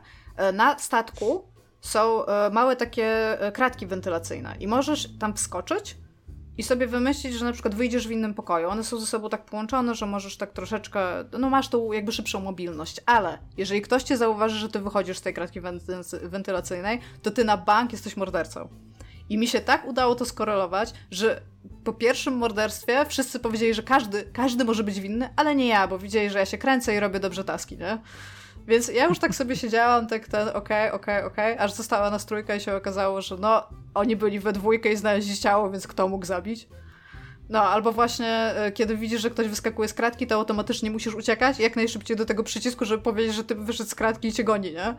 Gorzej jak tego już użyłeś i biegasz dookoła w kafeterii. żeby ktokolwiek cię zauważył i, i, i, ci pomógł, nie? Nie, no jest rewelacyjna jest ta gra. Naprawdę jestem, jestem fez zachwycona. Co więcej, gramy też, bo oczywiście jakby tak jak mówiłam, core tych ludzi, z którymi gram, to są ludzie z firmy, my się tam jakoś znamy, nie? I tak na samym początku myślałam, że jest takie powiedzenie w języku polskim, słyszałam takie przysłowie y, kaszubskie, śląskie, to, to z dziada, pradziada tam, że gówno z kolega, nawet gówno z kolegami smakuje dobrze, nie? Więc. Okej. Więc ten koop mi się wydawało, że jest fajny, dlatego że my się wszyscy znamy i po prostu no, przenosimy ten nasz e, jakby społeczny już więź na, w jakiś kontekst tam gry, nie? Ale po pewnym czasie, jak mieliśmy na samym początku problem, żeby złożyć 10, e, ekipę dziesięcioosobową tylko i wyłącznie z tych ludzi, którzy się do mnie odezwali, że byliby zainteresowani, to ktoś tam pisze, ej, ja zaproszę kuzyna. Ja mówię, dobra, to ja się zapytam Tomka, czy by nie chciał pograć. No i ludzie, którzy którzy tak naprawdę no, nie znają tych innych ludzi, tylko znają tam pojedynczych z nas. I tak i tak po prostu jedna runda, oni są, oni są już po prostu kupieni. I co więcej, nikt z nas nie grał wcześniej, tak zupełnie nic. I usiedliśmy, roz, zaczęliśmy rozkminiać to razem. Potem doszły osoby, które grały po raz pierwszy i w tą grę się wchodzi po prostu, ona ma tak niski próg wejścia i, i się w ogóle nie nudzi. Nie mam czegoś takiego, że mam wrażenie, dobra, wykorzystaliśmy wszystkie opcje. Jest cały czas coś. Ja nie? bym bardzo chętnie w to zagrał, ale właśnie ja się obawiam, że nie mam 10 przyjaciół. No ale to możemy zorganizować e, granie podcastowe, na przykład odezwać się do masy kultury. Ja jestem za. Ja jestem po prostu, jestem takim psychopatą się okazuje. Możemy to zrobić, no. Za... W ogóle można to zrobić e, na jakąś tam okazję, jeżeli będzie jakaś okazja, żeby coś wyjątkowego jakaś, zrobić. Nie wiadomo, jakaś tam może. Może coś kiedyś. Może kiedyś będzie jakaś okazja kiedyś? Może, kiedy, może kiedyś się nadarzy jakiś taki tak, ale... E, powód, powód, żeby zrobić jakiś specjalny odcinek i może to jest jakiś pomysł na to. Jest naprawdę, jest, nie, nie sądziłam, widząc memy z tej gry i wszystko, po prostu nie sądziłam, że ona mnie wciągnie. A teraz jest tak, że naprawdę przychodzi to 19, to już tam 18.45 i już ludzie ja... siedzą na czacie i tam. No, Mnie to w ogóle nie dziwi i nie powinno ci dziwić. Jak sama powiedziałaś, jesteś super basic, white bitch i po prostu no. lubisz to, to, co jest popularne i to, co jest modne no. akurat. I, i jakby... Ale tak jest, no. Jeszcze y, pograłam trochę w Mortal Shell, ale nie mam jeszcze dużo do powiedzenia. Y, mogę tylko powiedzieć, że ta gra, ona jest podobna to do Soulsów. Te, przepraszam, to są takie Soul, a no właśnie. No, ona jest bardzo podobna do Soulsów i to jest jej zarówno minus, jak i plus, bo chcesz w nią grać jak w Soulsy, a nie możesz grać w nią jak w Soulsy. Ale z drugiej strony jest bardzo podobna do Soulsów, więc jest spoko. Ale jakby za mało jeszcze tam się wydarzyło, żeby cokolwiek więcej powiedzieć. Więc tylko tak nadmienię. No, no dobra. W ogóle y, jeszcze tylko szybko powiem na w tym temacie, co Iga, y, zanim zaczniemy nasze emo, że From Software coś rzuciło ostatnio na Twittera, przypominając o Elden Ring, że ta gra ciągle powstaje. I ja trochę zapomniałem, że taka gra powstaje, a to jest gra, którą From Software robi z George'em Martinem. E, I jest to ciekawe. Jest to ciekawe, bo, bo z kolei ty, Iga, powiedziałaś, że ten Mortal Shell jest bardzo podobny do Soulsów, to z kolei ten Elden Ring, oni piszą, że to ma być dużo bardziej RPGowe, że to ma być właśnie nie taka gra akcji, jak e, szczególnie Sekiro, ale też Soulsy są jednak bardziej akcyjniakiem, te elementy RPGowe mają tam mniejsze znaczenie, chociaż oczywiście są. To właśnie ten Elden Ring ma być bardziej RPGowy, więc jestem ciekaw tego. I tylko tyle chciałem powiedzieć. Okej. Okay. Przechodzimy do tematu odcinka, jakim jest emo. E, ponieważ jest jesień. Ja idę po żyletki. I ponieważ się dzieją rzeczy w tym kraju, które wszystkich chyba e, doprowadzają na skraj e, emocji, swojego wielkiego, bogatego świata emocjonalnego. Eee, Dominik mi się wyświetla czasem, e, jak, ten, jak reagujesz na różne publiczne profile na Facebooku ludzi. Dominik jest dosyć aktywny na Facebooku. Ja ostatnio w ogóle zrezygnowałam z social mediów właśnie dlatego, że potrzebuję się zamknąć teraz w domu i... Myślałem, że właśnie dlatego, że Dominik tam, tam jest aktywny. No, więc tak, więc będziemy rozmawiać o tematach emo, o smutku i beznadziei i kto zaczyna? Każdy z nas ma kilka pytań do pozostałych. Znaczy, to nie do końca chyba o beznadziei i smutku, tylko tak po prostu o różnych takich rzeczach emo. Radości, ten, tam ładnych kolorkach, Dobra, to może ja zacznę w takim razie. Eee, popkultura wpaja nam całą masę różnych dziwnych e, marzeń i wizji, e, jak powinno wyglądać nasze życie. Więc jak bardzo te wizje, które mieliście kiedyś tam, się spełniły, a jak bardzo wasze życie się z nimi rozjechały? I to jest takie pytanie w sensie, czy żyjecie tym życiem, które sobie wymyśliliście, jak mieliście 12-14 lat i czujecie, że jest super, czy już w ogóle nawet nie pamiętacie tego człowieka, który, którym kiedyś byliście i który miał 12 lat, miał marzenia i w ogóle jakieś plany i, i wierzył w dobro i zło i, i tak dalej. Jak e, zastanawiałam się nad tym pytaniem, bo ja w ogóle sobie też porobiłam notatki, bo miałam dzisiaj bardzo dużo czasu czekając na lawetę i robiąc inne rzeczy. A, to ja po pierwsze jestem zaskoczona, jak mało emocjonalnie jestem w stanie sobie przypomnieć siebie, jak miałam 12 lat. Tak mniej więcej pamiętam może co lubiłam, do czego aspirowałam albo coś takiego, ale w ogóle żeby przypomnieć sobie jakieś takie nie wiem, kluczowe emocjonalne momenty okresu bardzo wczesnego takiego nastolenstwa, to mam wrażenie, że w ogóle się totalnie odcięłam od tej osoby w jakiś sposób. No, ale jak zaczęłam myśleć o tym, co powiedziałeś, że yy, czy. Znaczy, o co, o co się zapytałeś? Czy ja w wieku 12 lat, yy, jakby, jeżeli chciałam coś robić, to realnie chciałam pisać o grach i być może robić gry, co było takim bardzo niedoścignionym czymś. Nie wiedziałam w ogóle, co to znaczy robić gry. Nie miałam żadnego zielonego pojęcia. Bawiłam się jakimiś edytorami, ale wiedziałam, że nie robię teraz gry, tylko edytuję przygotowane rzeczy jakby pod grę, tak? Albo jakieś tam mody. Więc takie w ogóle myślenie o tym, o ciekawe, zrobię grę, to ja bym w ogóle nawet nie wiedziała, od czego zacząć, wiesz, bym usiadła i dobra, robię grę i tak... Yy. Więc myślę, że dwunastoletnie ja, jakby pokazali jej taki... Yy, wycinek tego, co robię, w sensie napisany, nie? Że tam jakby się zapytała takiej wielkiej maszyny, ej, co będę robić, jak będę tam za 20 lat, nie? I by było takie dz, dz, dz, dz, i tam będziesz robić gry, będziesz pisać o grach, będziesz prowadzić podcast o grach i ogólnie będzie, o i będziesz mieć psa, to bym była pewnie super happy. Nie, być może po prostu nigdy nie miałam wielkich planów, bo wiedziałam, że nie będę gwiazdą roka. Ale a jakby ta dwunastolatka miała taki wgląd w y, twój ty, ty, typ, taki typowy tydzień pracy, to nie, to, to pewnie bym była like, what the fuck, właśnie, nie? No właśnie, ja, bo... mam, ja mam taką myśl, bo ja mam bardzo podobnie jak Iga, yy, że, że mi się wydaje, że robię wszystko dokładnie to, co chciałem robić, jak miałem 12 lat.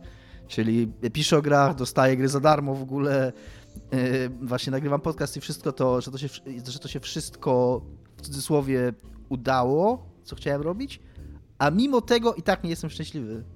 Że jakby to jest yy, chyba najsmutniejsze, że że wydaje nam się, no bo to jest ewolucyjnie chyba tak, no jakby człowiek nigdy nie jest, niezależnie od tego jak człowiek ma dobrze to, to jak jakby osiada już, y, jak mu to wchodzi w normę, to zaczyna chcieć więcej i zaczyna mieć wrażenie, że ma za mało i że to nie jest to i że nie jest szczęśliwy, ale to działa też w drugą stronę, nie? że niezależnie od tego jak ma źle i jak, jak, jak, w jakiej beznadziei się takiej realnej znajduje, nie mówię o naszej sytuacji absolutnie, to jest w stanie jakoś y, y, przywyknąć do tego, czy, czy, czy jakoś tam żyć mimo, mimo tego. Nie? I Znaczy- że właśnie to jest, to, to jest taką naj, moją naj, najsmutniejszą emorefleksją w tym temacie, że, że tak, spełniło się to, ale to i tak mm, nic nie jest warte. No. Znaczy, to, to, co się mnie zapytał Tomek, czy jakbym ja, mając 12 lat, zobaczyła to, z czym się wiąże jakby to, jak, wiesz, jak się pisze teksty o grach, to nie jest teraz już tak, wiesz, że jak sobie...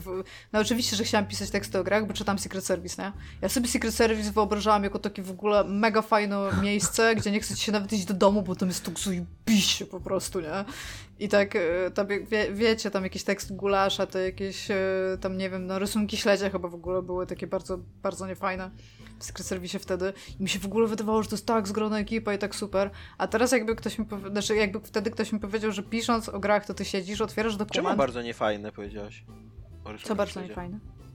No bo śledzia. wtedy on był taki, on sam mówi, że tam fajnie śledził, że chciał ci się rysować, ale Nie, no tak, ale, ale dla mnie, dla jakby 13-letniego Tomka, to, to był w ogóle szczyt poczucia humoru. Tak, bo gdy no, śledzi, znaczy, to była taka posągowa, wiesz, postać, co nie? Obok Monty Pythona stoi, no, wiesz, byłby, był Śledziński, Monty Python i nie wiem, kto tam jeszcze, kurde, e, e, e, jaki jest taki gigant, gigant A, i kabaret starszych panów, powiedzmy.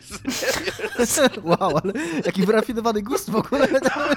I to były, to były takie trzy filary poczucia humoru w ogóle na świecie. nie? Znaczy no, tak, wtedy dla mnie, jakby oceniając z tej perspektywy, to nie były za fajne rysunki, tak?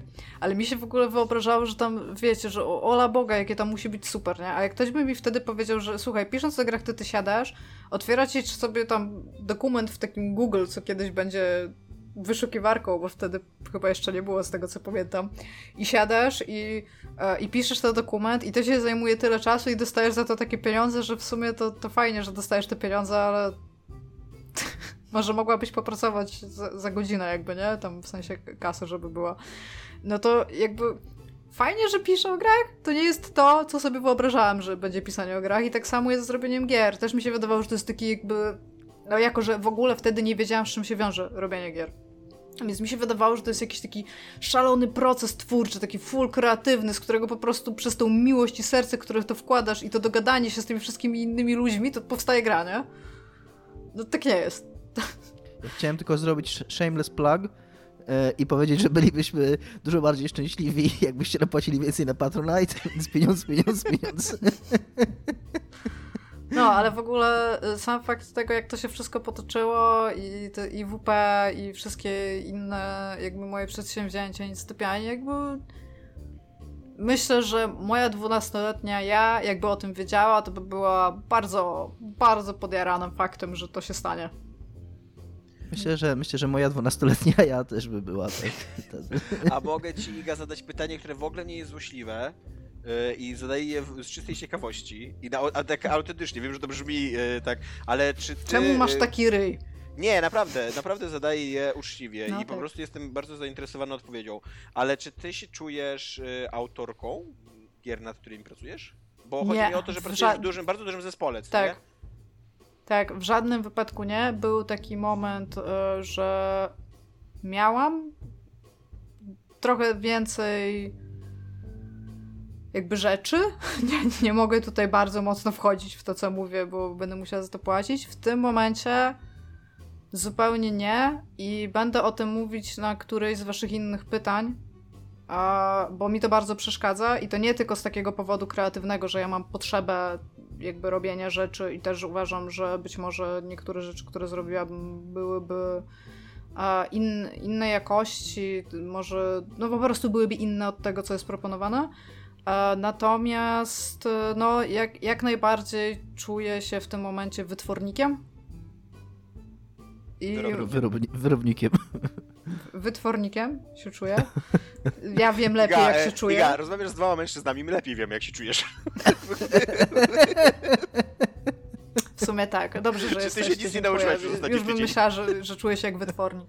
A, I to tak centralnie może nawet w takim wrażeniu e, nawet w takim wrażeniu, jak często sobie wyobrażam, ale to, to, to nie, że w tej pracy, często bardzo w życiu sobie wyobrażam, jak spoko by było, jakbym mogła tydzień popracować w fabryce, powkręcać śrubki.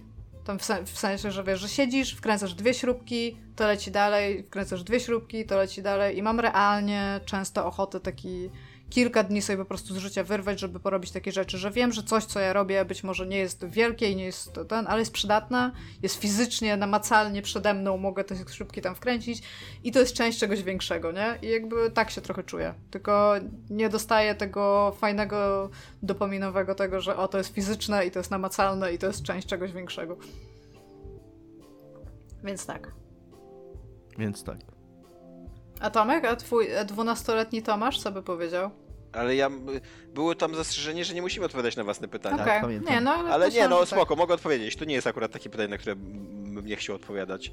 Eee, ja bym był chyba trochę zdziwiony, bo ja nigdy nie łączyłem swojego życia z mm, tworzeniem gier wideo. Ja zawsze chciałem pisać i chciałem. I y, literalnie chciałem być pisarzem takim. W ogóle miałem taką fantazję o swoim życiu. Jak i u Stephena Kinga, taki pisarz, pisarz? Nie wiem dlaczego Stephena Kinga akurat. Nie, nie, nie. no nie, bo Stephen King bardzo często pisze o pisarzach, więc myślałam, Nie, że... nie, nie chciałem być takim pisarzem w stylu, kurde, nie wiem, co nie Jacka Torrensa z Lśnienia, nie chciałem żyć. Nie? nie? Przede wszystkim. Nie chciałem być nigdy alkoholikiem, nie chciałem być takim Charlesem Bukowskim, ani nic takiego, co nie. Eee, I jako, że, z- jako, że e, ja nawet już w liceum dosyć e, tak e, ceniłem sobie dosyć ambitną literaturę, to zawsze miałem raczej wizję takiego pisarza e, nie, wy, nie, nie właśnie nie wyrobnika, nie takiego właśnie Stephena Kinga, jak ty mówisz, który pisze tam trzy książki rocznie i autentycznie z tego żyje i pracuje tam po 15 godzin dziennie pewnie i po prostu tam 10 tysięcy słów dziennie, co nie? Tylko raczej miałem wizję siebie takiego takiego e, e, geniusza literackiego, który wydaje jedną powieść raz na 10 lat i to jest wielkie wydarzenie i w ogóle co nie wiesz, Strągowski wychodzi z cienia i znowu wiesz, rzuca mikrofonem i wszyscy kurwa, ale zamiótł pod dywan? Więc taką, y, taką się. I, I jest to dla mnie trochę rozczarowujące, że realizuje się na wielu kreatywnych płaszczyznach, ale żadna z nich to nie jest pisanie prozy, takiej, która byłaby publikowana, co nie? Bo robię komiksy, robię gry, robię dziennikarskie rzeczy, robię podcast i tak dalej, ale nie piszę opowiadań książek ani nic takiego.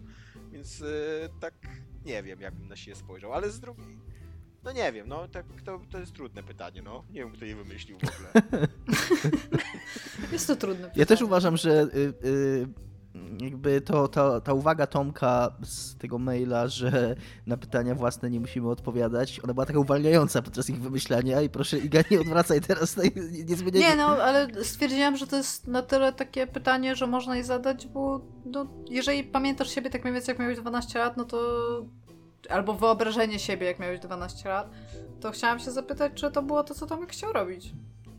Ja w ogóle jestem teraz bardzo na takim etapie życiowym, yy, gdzie jakby moje marzenia życiowe, dzisiejsze, bardzo się różnią od marzeń życiowych jakiegokolwiek nastolatka, poza tymi nastolatkami, którzy byli najnudniejszymi nastolatkami na świecie. Ja, ja dzisiaj jestem na tym etapie życiowym, kiedy cenię sobie święty spokój, cenię sobie czas wolny, cenię sobie te momenty, kiedy nic nie muszę robić, kiedy nie mam stresu, kiedy mogę poleżeć i poczytać książkę. Jakby, jak, jak miałem 14 lat, to miałem inne wyobrażenie zupełnie o, o, o, o swoich marzeniach i Sex, pragnieniach. drugs and rock and roll. Tak, że wydawało mi się, że e, jakby będę, jak będę miał 36 lat, to będę myślał o innych rzeczach niż tylko jak nie być zmęczonym, co nie? Jakby, jak, jak się w końcu wyspać, jak nie być cały czas zestresowanym, co nie? Jak tu uniknąć, kurde, najbardziej dołujące newsy, co nie? W internecie e, i tak dalej. Więc, A wiedziałeś, jak 12 lat, że będziesz siedział podczas globalnej pandemii w domu? Tak. Tak, i walczył, e, znaczy walczył, no, tam nie czuję, że jakoś walczy, ale demonstrował w obronie najbardziej podstawowych praw ludzkich w ogóle dla połowy narodu, co nie? No tak, nie, nie przewidziałem tego jakby. Więc no. E, więc wydaje mi się, że trochę moje życie odbiegło od tego, jak sobie wyobrażałem, że będzie wyglądało moje życie. Ja mam w ogóle takie, jak powiedziałeś o tym, że chciałeś pisać, ja miałam e, taką wizję siebie i e, wydaje mi się, że dużo nastolatków tak ma, takich wczesnych nastolatków to już w ogóle, że ja nie wiedziałam, czy ja chcę być pisarzem, bo to jest specyficznie powiedzieć. Ja chciałam być artystą, ale w takim bardzo szerokim rozumieniu tego słowa, że e, ja, ja jak byłam na statku, to oczywiście dużo opowiadań pisałam, bardzo dużo rysowałam, malowałam. Nie, no, nie grałam na instrumentach, bo to mi zawsze bardzo, bardzo źle szło, ale starałam się tak jakby bardzo dużo takiej kreatywności z siebie tak ten. I ostatnio miałam e, takie przemyślenie, że gdzieś to mi tak umyka. Może to jest z tego powodu, co ty mówisz, bo od czasu, kiedy Tomasz Pstrągowski powiedział mi, że żyjemy teraz w takich czasach, że być może nie trzeba mieć do siebie takich maksimum wątów o to, że non-stop się nie jest takim jakby pracowitym i zaangażowanym w coś at the moment, tak minute to minute, to sobie daje taki trochę luz i realnie to są bardzo, tak jak Tomek powiedział, tak. miłe momenty. Więc Żyjemy w takich czasach, gdzie ty tak autentycznie możesz zakończyć taki dzień z taką myślą, nie jestem chory. Jest to, jest to osiągnięcie. Jakby udało się. Środa zaliczone. No. no, więc jakby... Ach, mijamy się trochę życiowo z niektórymi rzeczami, które chcieliśmy zrobić. Powiem ci tak, jakbyś się mnie o to, to pytanie zadał 4 lata temu, kiedy jeszcze pracowałam w IT, w pracy, której bardzo nie lubiłam, ale była dosyć dobrze płatna i tam fajnie wyglądała w CV i tam wszystko, to bym ci powiedziała, że to jest w ogóle. To jest antyteza tego, czym kiedykolwiek chciałam zostać. I czułam to centralnie codziennie, jak stawałam i szłam do tej roboty. A propos takich wynurzeń, to ja ostatnio, właśnie teraz ostatnio w tym tygodniu miałem taką refleksję, że jak e, byłem, może nie nastolatkiem, ale już na studiach, to miałem taką wizję. Jakby uważałem, że dziennikarstwo to jest dobry zawód i że to jest ciekawe, interesujące, że chciałbym to robić i tak dalej. Później byłem przez 8 lat dziennikarzem, a dzisiaj się cieszę, autentycznie uważam, że to jest jeden z moich największych życiowych sukcesów, że porzuciłem ten zawód i znalazłem sobie jakieś inne miejsce w życiu, bo jak teraz dzisiaj w dzisiejszej sytuacji, jak czytam portalozę całą od WP przez Onet, mm. jakieś w polityce i gazetę i te, to jestem autentycznie obrzydzony w ogóle tym. I mam takie wrażenie, że, że kurde, jak zajebiście, że ja tego nie robię, że nie muszę tego robić. Co nie? Jakoś wpadłem ostatnio mm, w tym temacie w dziurę YouTube'ową i sobie stare mm, odcinki Johna Olivera, tego jego programu Last Week Tonight oglądałem. I akurat oglądałem taki również o dziennikarstwie i o tym, jak y, różne lokalne media, które były przez lata znane z tego, że, y, że nam chodziły na jakieś spotkania y, jakichś tam rad, rad politycznych, tak, takich no takie, takie małe pierdoły, które jednak trzeba robić, bo trzeba patrzeć, co ci politycy robią, co oni uchwalają, jak oni pracują i tak dalej, że zostają wykupowane przez jakieś wielkie konglomeraty medialne i, i, i to się wszystko kończy, bo po prostu to się nie opłaca im. I było, było nam nagranie z, z wystąpienia nowego właściciela jakiejś takiej właśnie lokalnej gazety, który mówił, że e, że oni muszą się bardziej skoncentrować. To są totalnie gadki, które my wszyscy słyszeliśmy wiele razy, że oni muszą się wszyscy skoncentrować na tworzeniu i dawaniu ludziom tego, czego ludzie chcą. E, a babka mówi, ale ludzie chcą obrazków z zdjęć ładnych piesków i kotków. A on mówi, że. I on taki teraz wkurzony i mówi, że nie powiecie mi, że w naszej gazecie nie ma miejsca i na ładne kotki, i na Irak. Fuck you! Takiej mówi. To, to, to, totalnie. I tam jeszcze to jest trochę dłuższy rant i kończy go fuck you do tej, do tej kobiety, nie? Więc tak, zgadzam się z Tomkiem, że media to nie jest najlepsze, najlepsze miejsce y, do realizowania się obecnie. Jest teraz, e, wyszła teraz taka książka z wydawnictwa czarnego, Nienawiść spółka Zoo ona się nazywa. Ja jej jeszcze nie czytałem, ale mój kolega ją czyta i wrzuca cytaty, co ciekawsze, na Facebooka, więc czuję jakbym ją czytał totalnie. Co nie, już Jesteś mogę, tam mogę, z nim.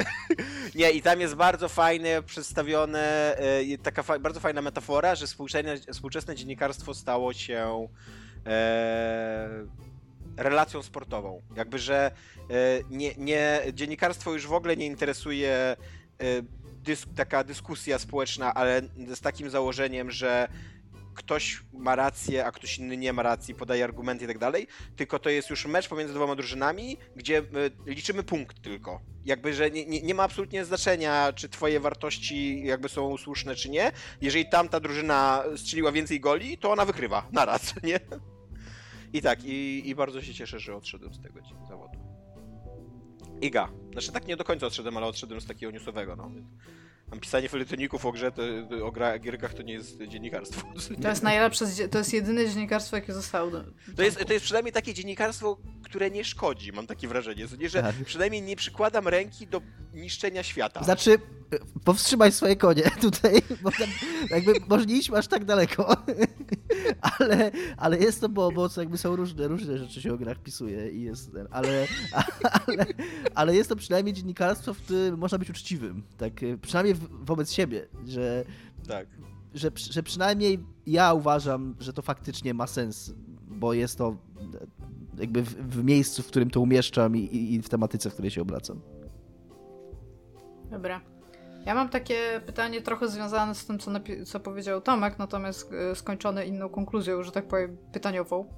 E, I jako, że mówiłeś o tym, że popkultura e, tam wychowuje nas, przedstawiając nam różne obietnice tego, co może się stać w życiu. I możemy sobie jakby z nich wybierać. I czy jest coś, co wam obiecała popkultura, a czego nie uświadczyliście albo nie uświadczycie w życiu? i dlaczego? Oraz czy z czegoś zrezygnowaliście, kiedy zobaczyliście, jak to jest przedstawiane? W sensie, czy był jakiś wzorzec, który popkultura wam pokazała, że takie jest N, więc stwierdziliście, to ja nie chcę już robić N. Kto pierwszy ma odpowiedzieć? Hmm. E, Dominik. E, bo robi minę, jakby się zastanawiał dopiero. Tak, bo właśnie, bo, bo trochę się zastanawiałem dopiero. Znaczy ja mam wrażenie, że myślałem nad tym pytaniem, ale daj mi sobie je przeczytać, ja sobie je otworzę napisane, e, żeby, żeby mieć pewność, że je rozumiem. chwila. To mogę ja zacząć. No, może. Ja, ja mam taką ogólniejszą refleksję, jak przeczytałem twoje e, pytanie, że popkultura obiecała, obiec w ogóle popkultura obiecuje życie, w ogóle kultura obiecuje życie, e, w którym się dzieją rzeczy. Jakby obiecuje takie, takie tak, życie jako wieczną przygodę. Jakby w ogóle jest, jest taki film Hook, to się chyba nazywa po prostu Kapitan Hook.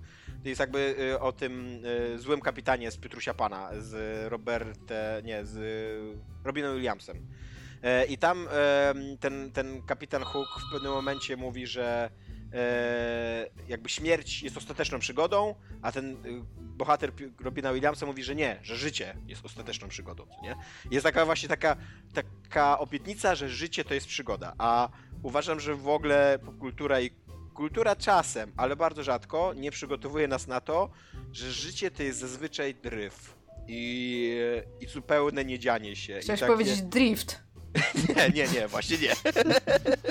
Taka flauta, takie, e, takie, zwłaszcza e, teraz tak czuję od tego marca, nie? że to jest takie po prostu jest jakiś przepływ, to jest przekładanie to... kartek w książce, co nie? Dzień za dniem, tak po prostu. Ja wiem, już... I no. na to, na, no. Na to w ogóle nie byłem przygotowany, bo nawet, nawet najgorsze apokalipsy, nawet właśnie takie, wiesz, takie wydarzenia graniczne są przedstawione jako super e, e, emocjonujące, co nie, w popkulturze. Tak, że w, tam i na wojnie kwitnie miłość i tak, tak. tam w ogóle cały kultura, czas coś, no. Kultura wysoka czasem się mierzy z tym tematem, co nie? Są, są takie tam, w poszukiwaniu straconego czasu się trochę z tym mierzy, e, człowiek bez właściwości trochę się z tym mierzy i tak dalej, ale, ale na, na, na kultura wysoka też się obiecuje, że że nawet kurde, jak siedzisz w domu i się zastanawiasz nad sensem życia, to jest to w jakiś sposób interesujące, ciekawe, co nie? Bo to chyba, to jest chyba związane po prostu z tym naszym odwiecznym takim, y, taką potrzebą y, tworzenia historii, że, że jakby y, no, że kultura, czy to wysoka, czy, czy, czy popularna, czy nawet nie wiadomo jak najwyższa, jeżeli to jest powieść, no to to musi być jakaś historia. Jeżeli tam nie ma historii, no tak. no, to, no to to nie jest powieść, no, tylko to tam jest coś zupełnie innego. No. I, też, a... I też kultura ci obiecuje, że ty jesteś bohaterem tak. tej a twoje, narracji. A właśnie, a twoje, a, a okazuje się, że... że a jesteś NPC-em, Okazuje się, że nasze tak, życie to nie jest historia, no. Jesteś tym typem, który żył sobie spokojnie na Elderanie i nagle puch, co nie, już go nie ma. I on nawet nie wie o co chodziło, co się wydarzyło. Co. Mi się, jak Tomek zaczął mówić, to mi się przypomniała już moja odpowiedź, bo i ona będzie bardzo emo, ale yy, Dobrze. Taki, ale taki nagrywam odcinek, więc wybaczycie mi, jeżeli trochę ten. I jak ja to przeczytałem, to z kolei pomyślałem o tym, że yy, kultura mi obiecała, że świat jest sprawiedliwy i że yy, jeżeli będę postępował właściwie i i zgodnie z tym, co uważam za słuszne i co jest powszechnie uznawane za, za, za słuszne i za właściwe, to będę za to nagradzany, a ludzie, którzy będą postępować niewłaściwie i niesłusznie będą karani i że ogólnie, że ogólnie świat jest skonstruowany sprawiedliwie. I no to w ogóle nie jest prawda. To jest, to jest, to jest strasznie. To, to, nie dość, że jest, to nie dość, że nie jest prawda, to jeszcze to jest bardzo szkodliwe moim zdaniem kłamstwo, bo to jest kłamstwo, które, e, które mm, tak przytępia ludzi, e, bo ludzie po prostu uznają, że status quo jest, e, że, że, że porządek jest sprawiedliwy, bo, bo tak, bo, bo, bo, bo, tak, bo jest już, jest zasądzony. Bo tak, świat jest skonstru- bo tak jest skonstruowany świat, bo, bo, bo tak po prostu jest. Ja w ogóle strasznie nie lubię tego takiego wątku, strasznie nie lubię tego takiego darwinistycznego postrzegania yy, społeczeństwa i sukcesu, że skoro on osiągnął sukces i jest bardzo bogaty, to dlatego, że jest że bardziej mu się należało, ale w ogóle kto ustalił reguły? Jakby to, że aktualnie na przykład Y, ludzie zajmujący się technologiami, czyli informatycy, tam właściciele tych firm, szefowie tych firm, y, te wszyscy startupowcy, te wszystkie Facebooki, ta, to też swoją drogą było w tym wątku o dziennikarstwie, że tam y, sześciu ludzi na świecie, czyli tam Google, właściciele, szefowie Google, Apple, YouTube, Facebook i tak dalej, mają olbrzymi wpływ teraz na świat, to to, to są pewne reguły, które zostały jakoś tam ustalone. To nie jest żadne, to nie, nie, ma, nie ma w tym żadnej, nie ma w tym nic y, naturalnego. To znaczy w naturze, wiesz, y, my na, przykład, my na przykład umówiliśmy się, że ja nie mogę, y, jeżeli jestem bardzo silny i mam bardzo duże mięśnie, to mimo wszystko nie mogę wejść do sklepu, uderzyć tej pani i zabrać wszystkie pieniądze z kasy. Co być może w naturze mogłoby mieć miejsce, ale my się umówiliśmy, że jednak nie i że mamy jakoś tam skonstruowany świat, który premiuje pewne zachowania. Pe... W tej naturze, w której istnieją pieniądze, sklep no tak, ale, pani. Ale pieniądze, ale pieniądze też są pewnym, w ogóle pewną umową społeczną. To wszystko jest umową tak, społeczną. Tak, w ogóle my, ekonomia jest umową i my społeczną, możemy, rzadko bardzo i my ludzie możemy myślą. tą umowę zmieniać, jeżeli uważamy, że że ona nie, nie funkcjonuje, ale jest, jest takie postrzeganie, że nie, że, ona że to jest jakiś naturalny porządek, który po prostu tak działa świat, tak działają pieniądze, sorry, naucz się przyzwyczaj. I że jakby nie ma, nie ma takiej potrzeby.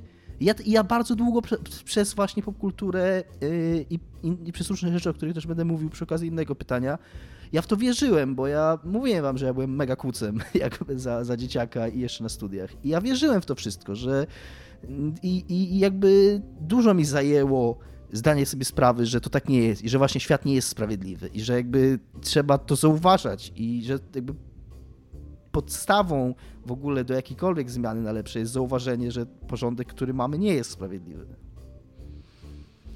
Czy to było dostatecznie emo? To było dosyć, to było dosyć bardzo emo. Jesteś tak, e, osiągnąłeś poziom Avril Lavigne w skali emo. Dobrze. Jeszcze trochę Evanescence, Linkin Park, ale z tym, z teledyskiem z anime. To będzie pik. Dobrze. Iga, czy chcesz odpowiedzieć na swoje pytanie? Chyba nie. Chyba, chyba mamy dostatecznie dużo pytań, żeby dalej tak, odpowiadać. Tak. A też jakby nie, nie, nie miałabym nic tak odkrywczego, jakby, jak powiedzieliście. Jestem w ogóle pod wrażeniem tego, siedziałam i tak... O wow. E, to teraz moje pytanie, numer jeden. Tak. Iga e, odpowiada pierwsza, bo dobrze, dobrze. Czy grając w gry obecnie, mając y, tyle lat, ile macie i, i, i tam rodziny, czy, czy nie rodziny, kredyty, nie kredyty, domy, nie domy, pracę i tak dalej, nie macie wrażenia, że już jako ludzie trochę przerośliście gry, że ich infantylizm. E, ja tutaj napisałem, że trochę trzyma was w miejscu intelektualnie, ale że czy, czy trzyma was w miejscu, czy może po prostu czujecie się, że, że nie do końca jesteście odbiorcami tych gier i że nie do końca powinniście w nie grać tak naprawdę i czy e, sobie jakoś z tym radzicie, jak sobie z tym radzicie, I, a jeżeli nie, to, to co z tego wynika dla was? No to ja tutaj mam tak, bo to, to, jak teraz powiedziałeś o tym pytaniu, to ja się do tego najpierw bym chciała odnieść, że nie mam wrażenia, że coś mnie trzyma w miejscu intelektualnie. Natomiast zdaję sobie sprawę z tego, że mało treści, które odbieram z gier, są dla mnie wyzwaniem intelektualnym w ten sposób. Że e, jakby akceptuję fakt, że o, to nie jest mądre, na przykład, ale z drugiej strony staram się zwykle z gry coś wyciągnąć i to nawet, jeżeli to nie jest na takim nawet poziomie a nie wiem, e, no, jakiegoś, jakieś przekazania mi jakiejś takiej nowej myśli albo coś takiego, to zwykle, ale to przez to, przez mój zawód, przez to, czym, czym, czym się interesuję, co czytam, a nie wiem, no patrzę, szukam jakichś nowinek na przykład w tym, jak została zaprojektowana sama rozgrywka, albo levele, albo postaci, albo na przykład jeżeli coś już jest takie naprawdę bardzo średnie, że nawet się w to gra, ale nawet nie, nie ma tam już tutaj nawet nic takiego, co by było w stanie mi ruszyć, to staram się rozpracować, dlaczego twórcy postanowili zrobić to w taki sposób. Jakby staram się rozkminić od tyłu jakby proces twórczy i, albo na przykład, dlaczego to jest średnie, sobie zadaję pytanie, więc staram się jakoś sobie to zawsze intelektualizować. I teraz e, to jest przez gro czasu. W sensie realnie przez większość czasu nie mam żadnego wyzwania intelektualnego od gier, w które gram. Ale zawsze wiem, że istnieje coś takiego, że be, znaczy istnieje, ist, gdzieś istnieje gra, która takie wyzwanie mi da. Tylko ja muszę ją znaleźć. I teraz to jest po prostu rąbanka przez bardzo dużo bardzo średnich tytułów, żeby dotrzeć do jakiejś, która ma tak bardzo... Tak, że, że, że, że jesteś na takim wiecznym poszukiwaniu. Tak, i że, i że na przykład wiem, że jak sięgnę po konkretny tytuł, to być może, nie, nigdy tak wiesz z pewnością, ale być może on mi da o czymś pomyśleć, nie? I to jest właśnie takie wieczne poszukiwanie od tytułu do tytułu. Tam na przykład Return of the Obra Dinn, super. Potem Disco Elysium, super. Potem, nie wiem, jakiś Outer Wilds ostatnio miałem. Super. A pomiędzy tym to jest naprawdę mnóstwo takich poprawnych gier. Takich może nawet fajnych gier. Ale muszę mieć, jeżeli, jeżeli po coś sięgam, co jest wyzwaniem intelektualnym, to jest to rzadko. I zwykle bardzo szybko wiem, że to będzie coś, co da mi siebie przemyśleć, nie? Jakoś tam, jakoś tam głębiej. Kurde, Disco Więc no, trzeba trzeba szukać po no. prostu takich rzeczy i po prostu nawet, nawet jak kurde przeczytasz, że jakiś recenzent, którego lubisz, albo nawet jakiś ma, nie znasz typa, ale bardzo fajną analizę czegoś zrobił, to to i tak i tak może być hit or miss. Może być tak, że usiądziesz i będziesz tak, okej, okay, dobra, jakby widzę ten message, nie jest jakoś fenomenalnie dobrze przedstawiony, albo może być tak, że realnie siedzisz i okej, okay, dobra, to, to było coś, co chciałam odczuć, to było coś, czego chciałam doświadczyć i to było, to było ok. Do, dobra Din. Na przykład. Że, że do, Na przykład. Na przykład. Powiedziałaś do, dobra. Do, dobra. Dobra, Obradin. Do, dobra. Dobradin. Dobra, nieważne. Ten dowcip nie wyląduje. Jakby, jakkolwiek, nie, nie, nie po prostu nie, bo nie słyszałam, co powiedziałeś, bo mówiłam, albo jestem bardzo głęboko w swojej głowie w tym nie, momencie. To bardzo... Wstałam o piątej rano. To był bardzo kiepski dowcip po prostu. Tak. E, ja mam tak jak Iga, jakby czuję, że jestem trochę tak, no nie wiem, jakby to nazwać, na, no na takim polowaniu, w, taki, w poszukiwaniu y, czegoś, co mnie nie będzie obrażać intelektualnie, jeżeli chodzi o giereczki. Wow. No bo tak, no, jakby gram teraz na przykład w Valkyria Chronicles 4 i to jest taka y, strategia turowa, o drugiej o, o takiej quasi drugiej wojnie światowej w, w Europie. Grałem w to trochę, no. No i e, na, poziomie, na poziomie fabularnym to jest e, no tak mi się wydaje, że autentycznie obraźliwa gra, nie? Że tam siedzę i czuję się głupszy po prostu, że ja mam... te wszystkie... No.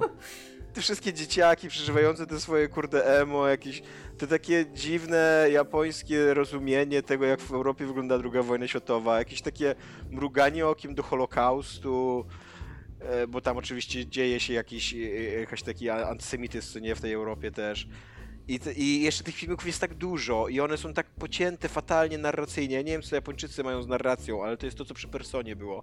Że tam po prostu oglądasz filmik tylko po to, żeby ten filmik się skończył i naciskasz znowu A, żeby obejrzeć drugi filmik, co nie? I, i, tak, i tych filmików jest na przykład sześć z rzędu i, i dlaczego oni nie połączą ich w jeden, w jeden, w jeden ciąg filmików? Jakby Hideo Kojima już to osiągnął, co nie? Jesteśmy tam. Technologicznie i narracyjnie. E, więc mam tak trochę, i, ale ja mam też taką myśl, że mm, y, gry nie dorosły same do siebie.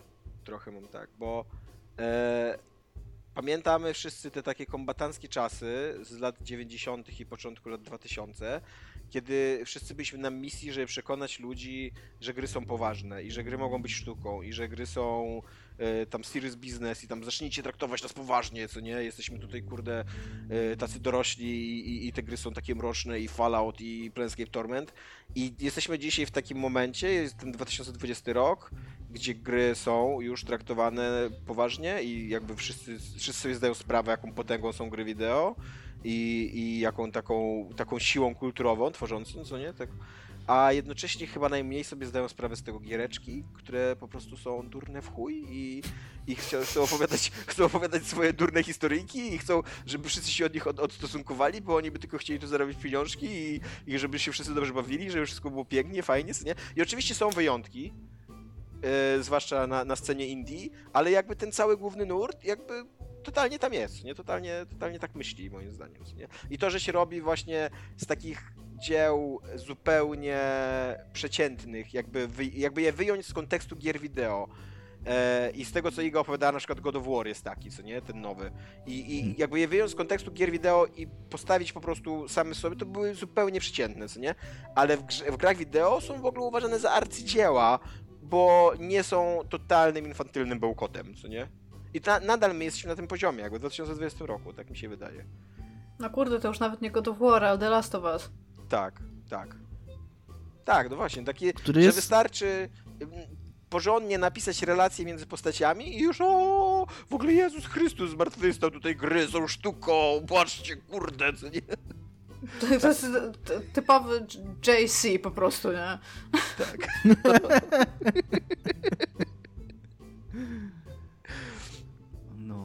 Więc tak. Ja się zgadzam, ja się bardzo zgadzam z Tomkiem mm, w tej kwestii, bo też myślałem, że, że grając w gry jako dorosły człowiek i trzeba się nauczyć im bardzo dużo wybaczać. Y, na przykład to tak. mnie ostatnio, wracając do swojego ciągu przygodówkowego, grałem w Broken Sworda 5, który jest me mega fajną grą, w którą się super grało, bo miał bardzo fajne zagadki i się super wkręciłem w ich rozwiązywanie, ale jednocześnie ta fabułka jest tak durna. Y, i, i, i, i tak y, no nie wiem jak to, na takie, takie na takim podstawowym poziomie nawet jakiejś dramaturgii. Jest, jest tak, tak, tak głupia, po prostu głupia, no, że musiałem, nie, nawet, nawet teraz mi jest trudno, trudno podać jakiś przykład, ale po prostu musiałem przez cały czas mieć taką świadomość, że y, to jest gra wideo. I, i jakby okej, okay, no. Mm, no właśnie, ale, e, ale Iga tutaj dobrze podała ten przykład The Last of Us, bo gry wideo są, są durne nie tylko na poziomie y, wartości, o których rozmawiałem, jakieś przesłanie i tak dalej, ale są też na poziomie mechanik, na, na, na, takim najbardziej poziomem, podstawowym, growym poziomie, co nie? Że jak masz, masz The Last of Us, który jest grą o tym, że przemoc jest zła i za, zaklęty cykl przemocy jest w ogóle prowadzi tylko do jakiegoś wyniszczenia wewnętrznego i krzywdy i tak dalej, a jednocześnie, no to jest ciągle gierka wideo, więc tam będziesz po prostu mordować ludzi przez 20 godzin i tyle, co nie? To plus. Tak, a jak postanowisz nie mordować tych ludzi, to po prostu game over, sorry. Tak, tak. Więc no, takie mam... No. No. Dobra, e, moje ode mnie pytanie. E, wszyscy związaliśmy nasze ścieżki zawodowe z popkulturą. E, I teraz tak, czy nie macie dosyć dosyć tego jakby tak tworzenia, analizowania, gadania nie wolelibyście być po prostu tak z boku. Nawet nie to, że, że nie grać, bo to nie o to chodzi, że nie grać, tylko żeby móc sobie pograć i nie musisz analizować, nie musisz o tym pisać, nie musisz się spotkać i gadać i mieć cały czas jakąś opinię i tylko po prostu być takim widzem, który się dobrze bawi e, i tak dalej, co nie? Tak. Jezu, tak. Ja odpowiem tak. Tro, e, e, bo niestety ja to miałem ostatnio na przykład i cały czas to trochę mam. I gram w to Resident Evil 7, który, który jest fenomenalną grą, naprawdę, to jest rewelacyjna gra, w którym się super gra. Ale jak wracam do domu z pracy, jeszcze jak chodziłem do pracy, tak, Iga, wiem, miałaś rację.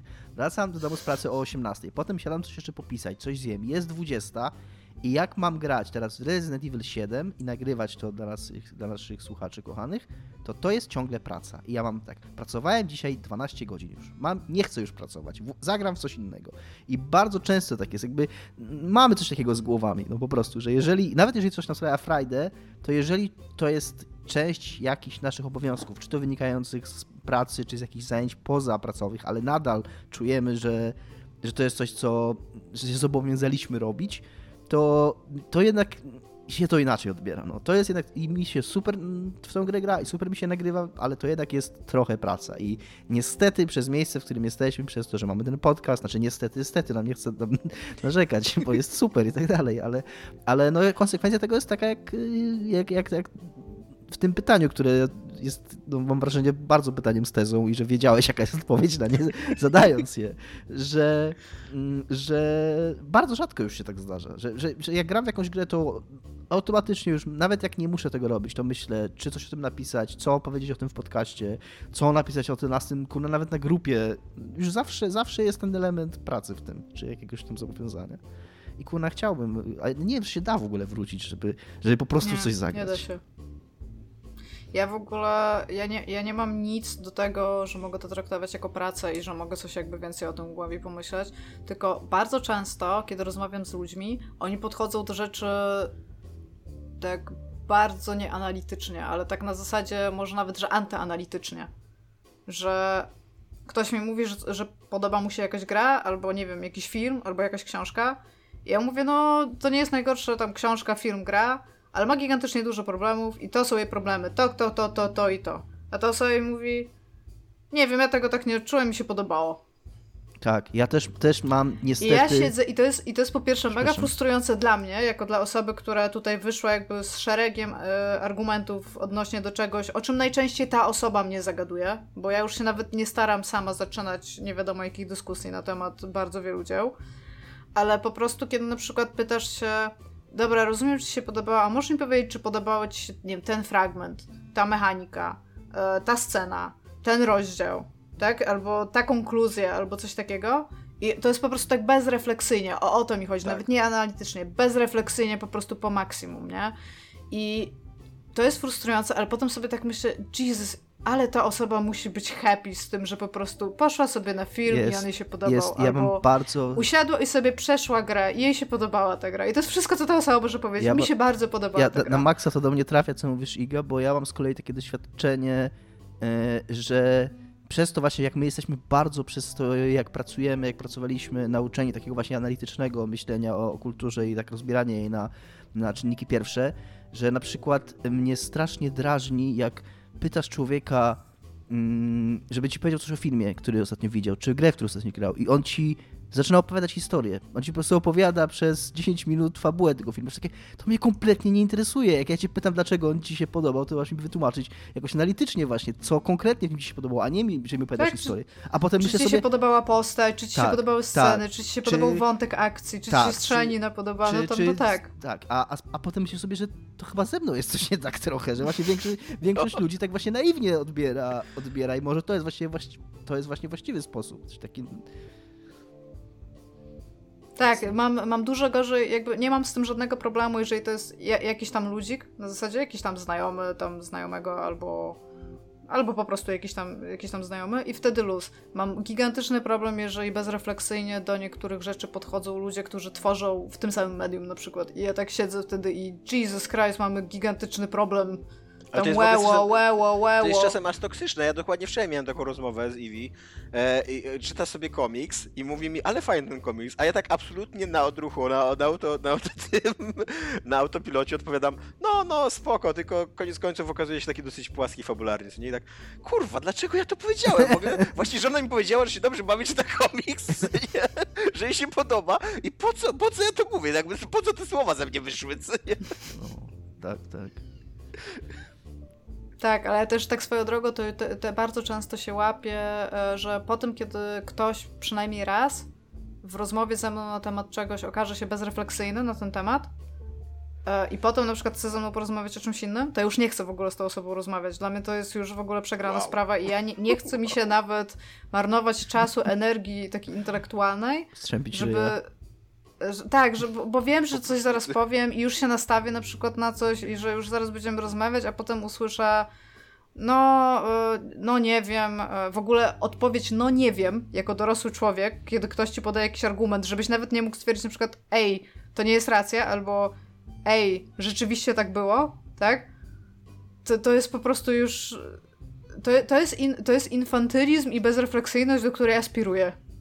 I kiedyś, jak będę mieć demencję, bo to jest jedyny sposób, Dominik, żeby do tego wrócić, będę w tym miejscu, gdzie będę sobie oglądać film, będę sobie mówić, ale mi się ten film podoba, ludziki do mnie mówią i do siebie, i jest kolorowo, i się obrazy zmieniają. I jest super.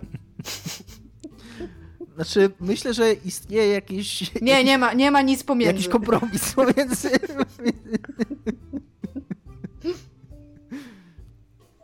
Dominik, twoje pytanie. Moje pytanie.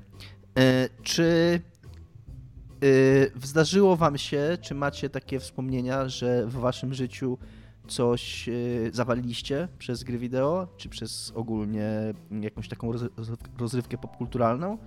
E, a jeżeli nie, to jaki jest najgorszy wpływ gier na was, jaki odczuwacie? Ja, ja, ja, ja chcę tutaj powiedzieć, ja chcę, ja, wybierz mnie Dominik. Dobrze, Iga. Iga, y, proszę. Ja mam taki problem, a w sensie to nie jest dla mnie problem, ale myślę, że to kiedyś będzie dla mnie problem, może w ten sposób.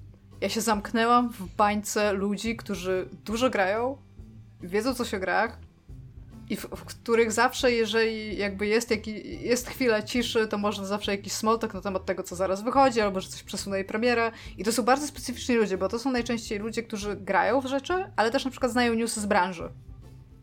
Więc jakieś tam memy a propos tego się można tym podzielić. I ja się zastanawiam, co się stanie, jeżeli kiedyś, nie wiem, teraz jakiś taki, rzucę tutaj taki popkulturowy obrazek e, z filmów amerykańskich, nie? Jak już będę taką młodą matką, o których mówił Tomek, na takich przedmieściach miasta, mieszkać w takim samym domku jak wszystkie inne młode mamy i ja będę musiała z nimi usiąść i porozmawiać. I co ja im powiem? Cześć, w co ostatnio grasz? Czy ile twoje dziecko ma lat? Trzy? Już gra? I tak wiem, że jestem w stanie rozmawiać na więcej tematów, ale ja do tych tematów podchodzę tak e, jakby mało z pasją, bo czasami się zdarza w moim życiu coś takiego, że na przykład, e, nie wiem, pójdę gdzieś z chłopakiem i on, e, jakiś jego kolega też przyprowadzi dziewczynę i oni coś tam powiedzmy, nie wiem, idą biegać, idą coś robić i ja muszę z nią spędzić czas. I to jest najgorsze, bo ja po pierwsze miałam mało koleżanek w życiu, więc ja nie wiem, jakby czuję, czuję się zawsze bardzo wyalienowana, a po drugie, jeżeli się dowiem, że ta osoba w nic nie gra i nie wiem, nie interesuje się, nie, nie, nie, nie, nie za bardzo czyta książki, e, nie wiem, nie inter... jak się ta rozmowa nie klei, to jestem po prostu zgubiona. Ja nie mam żadnych takich social skilli takiego normalnego człowieka, żeby móc utrzymać kontakt z tą osobą i mi się wydaje, że tutaj zarówno bardzo pomogły mi gry w życiu, bo po prostu siedziałam i w nie grałam, ale też nigdy nie kazano mi jakby wyjść i tam jest wielki świat, idź się ucz.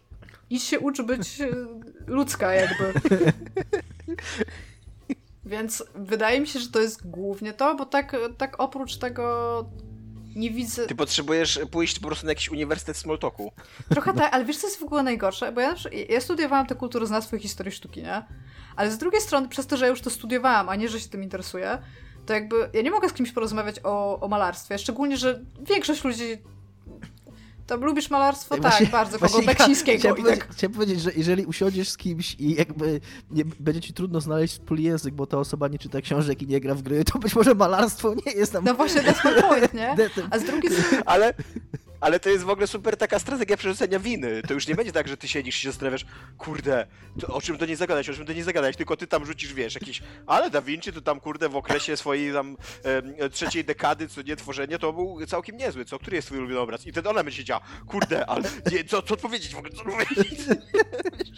Ja i, i właśnie mam wydaje, właśnie, wydaje mi się, że zarówno gry mnie obroniły przed światem właśnie, jak i, jak i nie dały mi tego, ale teraz tak jeszcze się zastanowiłam, Tomek, że to jest właściwie dwa, dwie, ja to mogę dwa razy użyć, bo jeżeli ja już się zapytam o literaturę, na przykład o film, o grę i malarstwo, to już mogę siedzieć i się patrzeć, że kurde, ta osoba nie chce ze mną o niczym rozmawiać, może teraz ona coś powinna wymyślić. I mogę w ten sposób przerzucać też winę za to, że ta rozmowa się nie klei.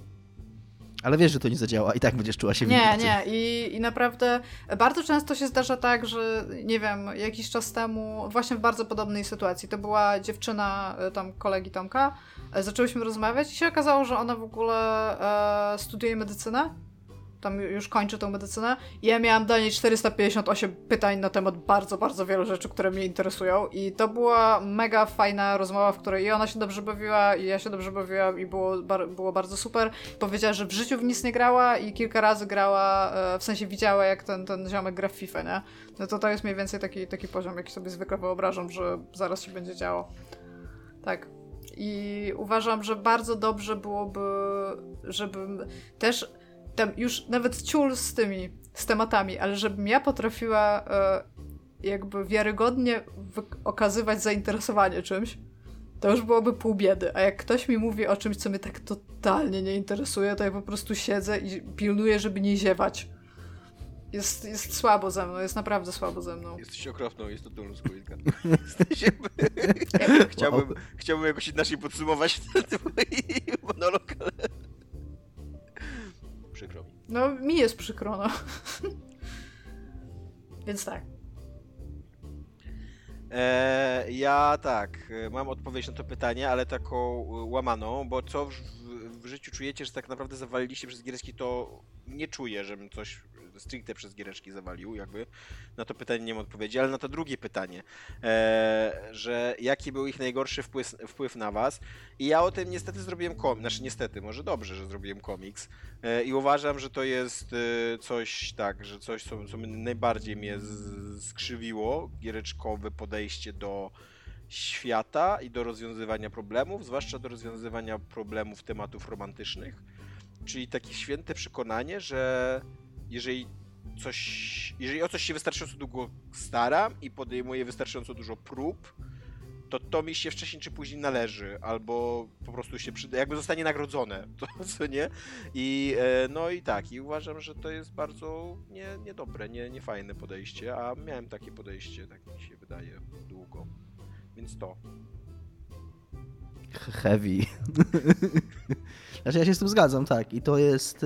E, wydaje mi się, że to jest niestety. Bo ja też bardzo czuję to skrzywienie u siebie i to jest też trochę związane z tą moją wcześniejszą, odpowiedzi, że yy, no, że gry nas trochę uczą wygrywania. Yy, tak. Tak yy, no wyzwalają w nas takie poczucie, że, że, że zwycięstwo jest jakby ostatecznym celem i, i, i zawsze nastąpi. Że zawsze jest osiągalne tak, zwycięstwo. Tak. Że, że wszystko zależy od ciebie. Tak. A tak nie jest. tak dokładnie jest. E, gry mnie tego nauczyły i nie dam sobie powiedzieć, że tak nie jest. Dziękuję.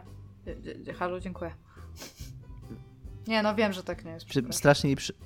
strasznie mi przerwało na chwilę i kompletnie nic nie słyszałem, co powiedziałaś. To się ze mną zgódź. Tak, Iga. Dziękuję. Dobra, e, Iga, twoje ostatnie pytanie i będziemy zawijać już temat. Dobra. A jakie dzieło kojarzy wam się ze stratą i przez to do niego nie wracacie? Albo może wręcz przeciwnie, wracacie do niego, bo pomaga wam jakby zachować część tego, co straciliście? I to jest takie pytanie, że ja mogę też na nie odpowiedzieć.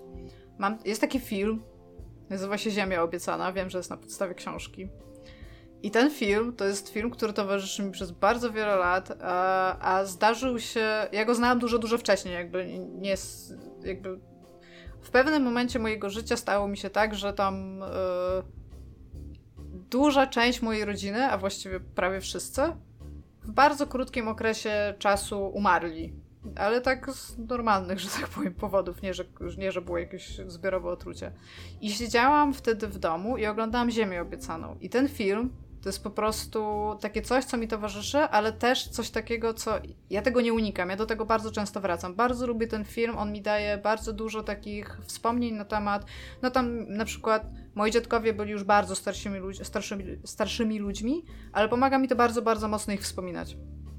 Więc Ziemia Obiecana jest y, filmem, który najprawdopodobniej znam już na pamięć, bo bardzo, bardzo, bardzo często go oglądam.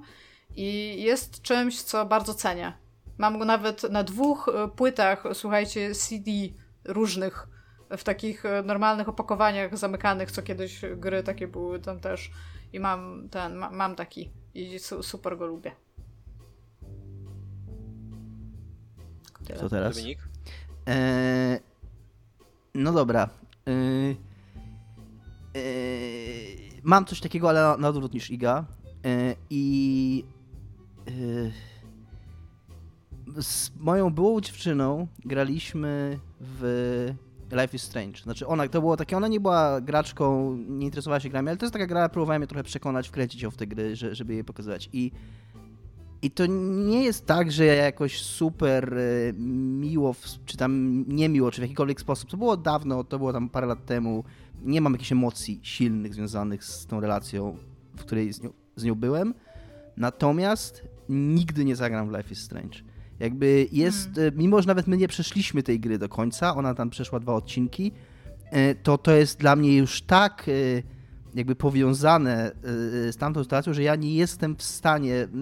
Chciałbym tą grę przejść, bo wiem, że ona jest ważna i że tam jakoś tam doceniana za to, co robiła, ale, ale wiem, że tego nigdy nie zrobię. Wiem, że mam jakiś taki bardzo silny opór przeciwko temu. Jakby wiem, że to jest związane z jakąś tam sytuacją, która miała kiedyś miejsce i, i nie chcę tego w ogóle ruszać. Nie chcę w ogóle y, tam wchodzić y, i w, jakiś, w jakiekolwiek, jakiej, jakiejkolwiek rewizji dokonywać bo wiem, że gdybym grał w tą grę teraz, to bym coś tam myślał na ten temat, czy, czy nie. Po prostu nie chcę, nie chcę tego robić, nie chcę tam wchodzić, nie chcę tam wracać. Więc to jest moja odpowiedź. Ja mam dwie odpowiedzi. Jedną tak krótko, bo nie, nie będę się tutaj roz, e, roz, roz, rozgadywał, ale to ja, e, jak każdy, tak mi się wydaje, e, mężczyzna w tym kraju, dorosły, mam skomplikowane stosunki z moim ojcem, relacje. E, I e, kiedyś, jak byłem na studiach, to oglądaliśmy z tatą Buffy po strach wampirów. E, Nie wiem, nie wiem Ta, dlaczego. ta nie historia jest pamiętam w ogóle, bardzo jak to dużym rollercoasterem, Tomek, tak ci powiem. Nie wiem, nie wiem dlaczego, nie wiem jak to się zaczęło, nie, nie pamiętam zupełnie jak z tego Ja byłem na, na pierwszym roku studiów, jeszcze mieszkałem z rodzicami i generalnie było tak, że co niedzielę jakoś tak się składało, że oglądaliśmy Buffy po strach wampirów, co nie? I, e, I tak, i z Buffy bardzo kojarzę taki e, taką, taką nieskomplikowaność, taką prostotę w relacjach z rodzicem, która na co dzień w ogóle wydaje mi się, że jest dosyć trudno osiągalna, nawet chyba nie, nie, nie tylko dla mnie, ale w ogóle dla wszystkich, co nie? A to było takie, to było takie po prostu, że tam była niedziela i w jakiś sposób ja się znajdowałem w pokoju z telewizorem i skakaliśmy po programach i leciało Buffy i tydzień temu oglądaliśmy Buffy, więc wiedzieliśmy, co się dzieje w tym Buffy i tam komentowaliśmy czasem, czasem nie. Tak, jakby to było takie, wiesz, takie ironiczne oglądanie, ale tak naprawdę oboje byliśmy zainteresowani, co się wydarzy nie, w tym serialu, nie? Tylko żaden by się nie przyznał drugiemu. nie? Więc, e, więc to jest jedno, a drugie, co mam, to mam oczywiście z Ewangelionem. Bo jeżeli myśleliście, że zabraknie w tym odcinku Ewangeliona, to znaczy, że nie słuchacie uważnie. e, więc tak, jest. E, jest y, jakieś takie wyobrażenie o mnie, we mnie, że ja byłem chyba kiedyś trochę wrażliwszy i trochę łatwiej mi było okazywać emocje, uczucia i że trochę się tak obudowałem. E, I, I nie wiem, być może po prostu dorosłem, co nie być może po prostu starsi ludzie tak mają. A e, Ewangelion, e, pomimo wszystkich wad, które ma, i ja sobie zdaję sprawę z tych wad, ale jakby daje mi dostęp do takiej, takiej wrażliwszej wersji Tomka, która kiedyś istniała i ja wiem, że ona istniała i pamiętam ją, ale już bardzo trudno mi z nią mieć kontakt dzisiaj. A jak oglądam Ewangeliona, który jest, y, ma swoje problemy, ale jest genialną animką i właśnie na poziomie emocjonalnej, taki, ta, na poziomie emocjonalnym rozumienia y, ludzkich emocji, być może nie wszystkich ludzkich, ale na przykład moich ludzkich emocji, daje mi tak, że, że jak tylko słyszę, kurde, pierwsze e, akordy wejściówki, co nie, to, to od razu jestem w ogóle, o, ten Tomek, który miał 15 lat, co nie, patrzę na niego, teraz widzę go, co nie, rozumiemy się znowu, co nie, mam emocji, mam uczucia w ogóle, co nie. I to jest to. Trochę smutne i trochę urocze zarazem. I tak bardzo, i tak w Wszystko. ogóle bardzo emo to ostatnie pytanie. Nam na- idealnie. No. No dobrze. Ale to w, w, ogóle, w ogóle właśnie się zorientowałem, że źle zinterpretowałem twoje pytanie, bo ty tu napisałeś, y, że, że przez nie wracamy do tego dzieła, a ja wracam do Ewangeliona. Nie, albo wracamy, tam jest, że albo odwrotnie. Dobra, a chciałam was w takim razie jeszcze zapytać, bo właśnie coś zauważyłam na naszym e, serwisie, który, który bardzo wspieramy, time.is, Słuchajcie, nagrywamy to pie- y, 1 listopada. Nagrywamy to w święto zmarłych z zamkniętymi cmentarzami. Ale widzę na Time Is, że jest również dzisiaj Światowy Dzień Wegan. I tak, okej. Okej. Co, chciałeś się coś zapytać? Nie, nie, nie, po prostu, że dlaczego Światowy Dzień Wegan jest święto zmarłych, chciałam się was zapytać.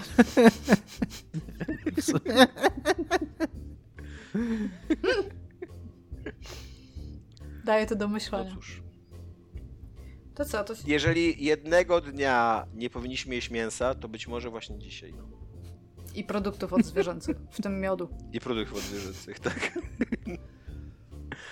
No, to tyle, tak? Rozumiem, kończymy y, w odcinku Emo. Bardzo dużo materiału, więc nie będzie się narzekać raczej. Te wszystkie pieniążki wpłacone na Patronite'a tutaj się zwracają teraz. Dziękujemy wam Dziękujemy. bardzo za Patronite'a. Mówiliście coś, że-. Żeby coś podskoczyło ostatnio w ogóle, co? Tak kochają nas. Dobrze. Go my. Go my. No dobrze, to, To cześć. pa. Cześć.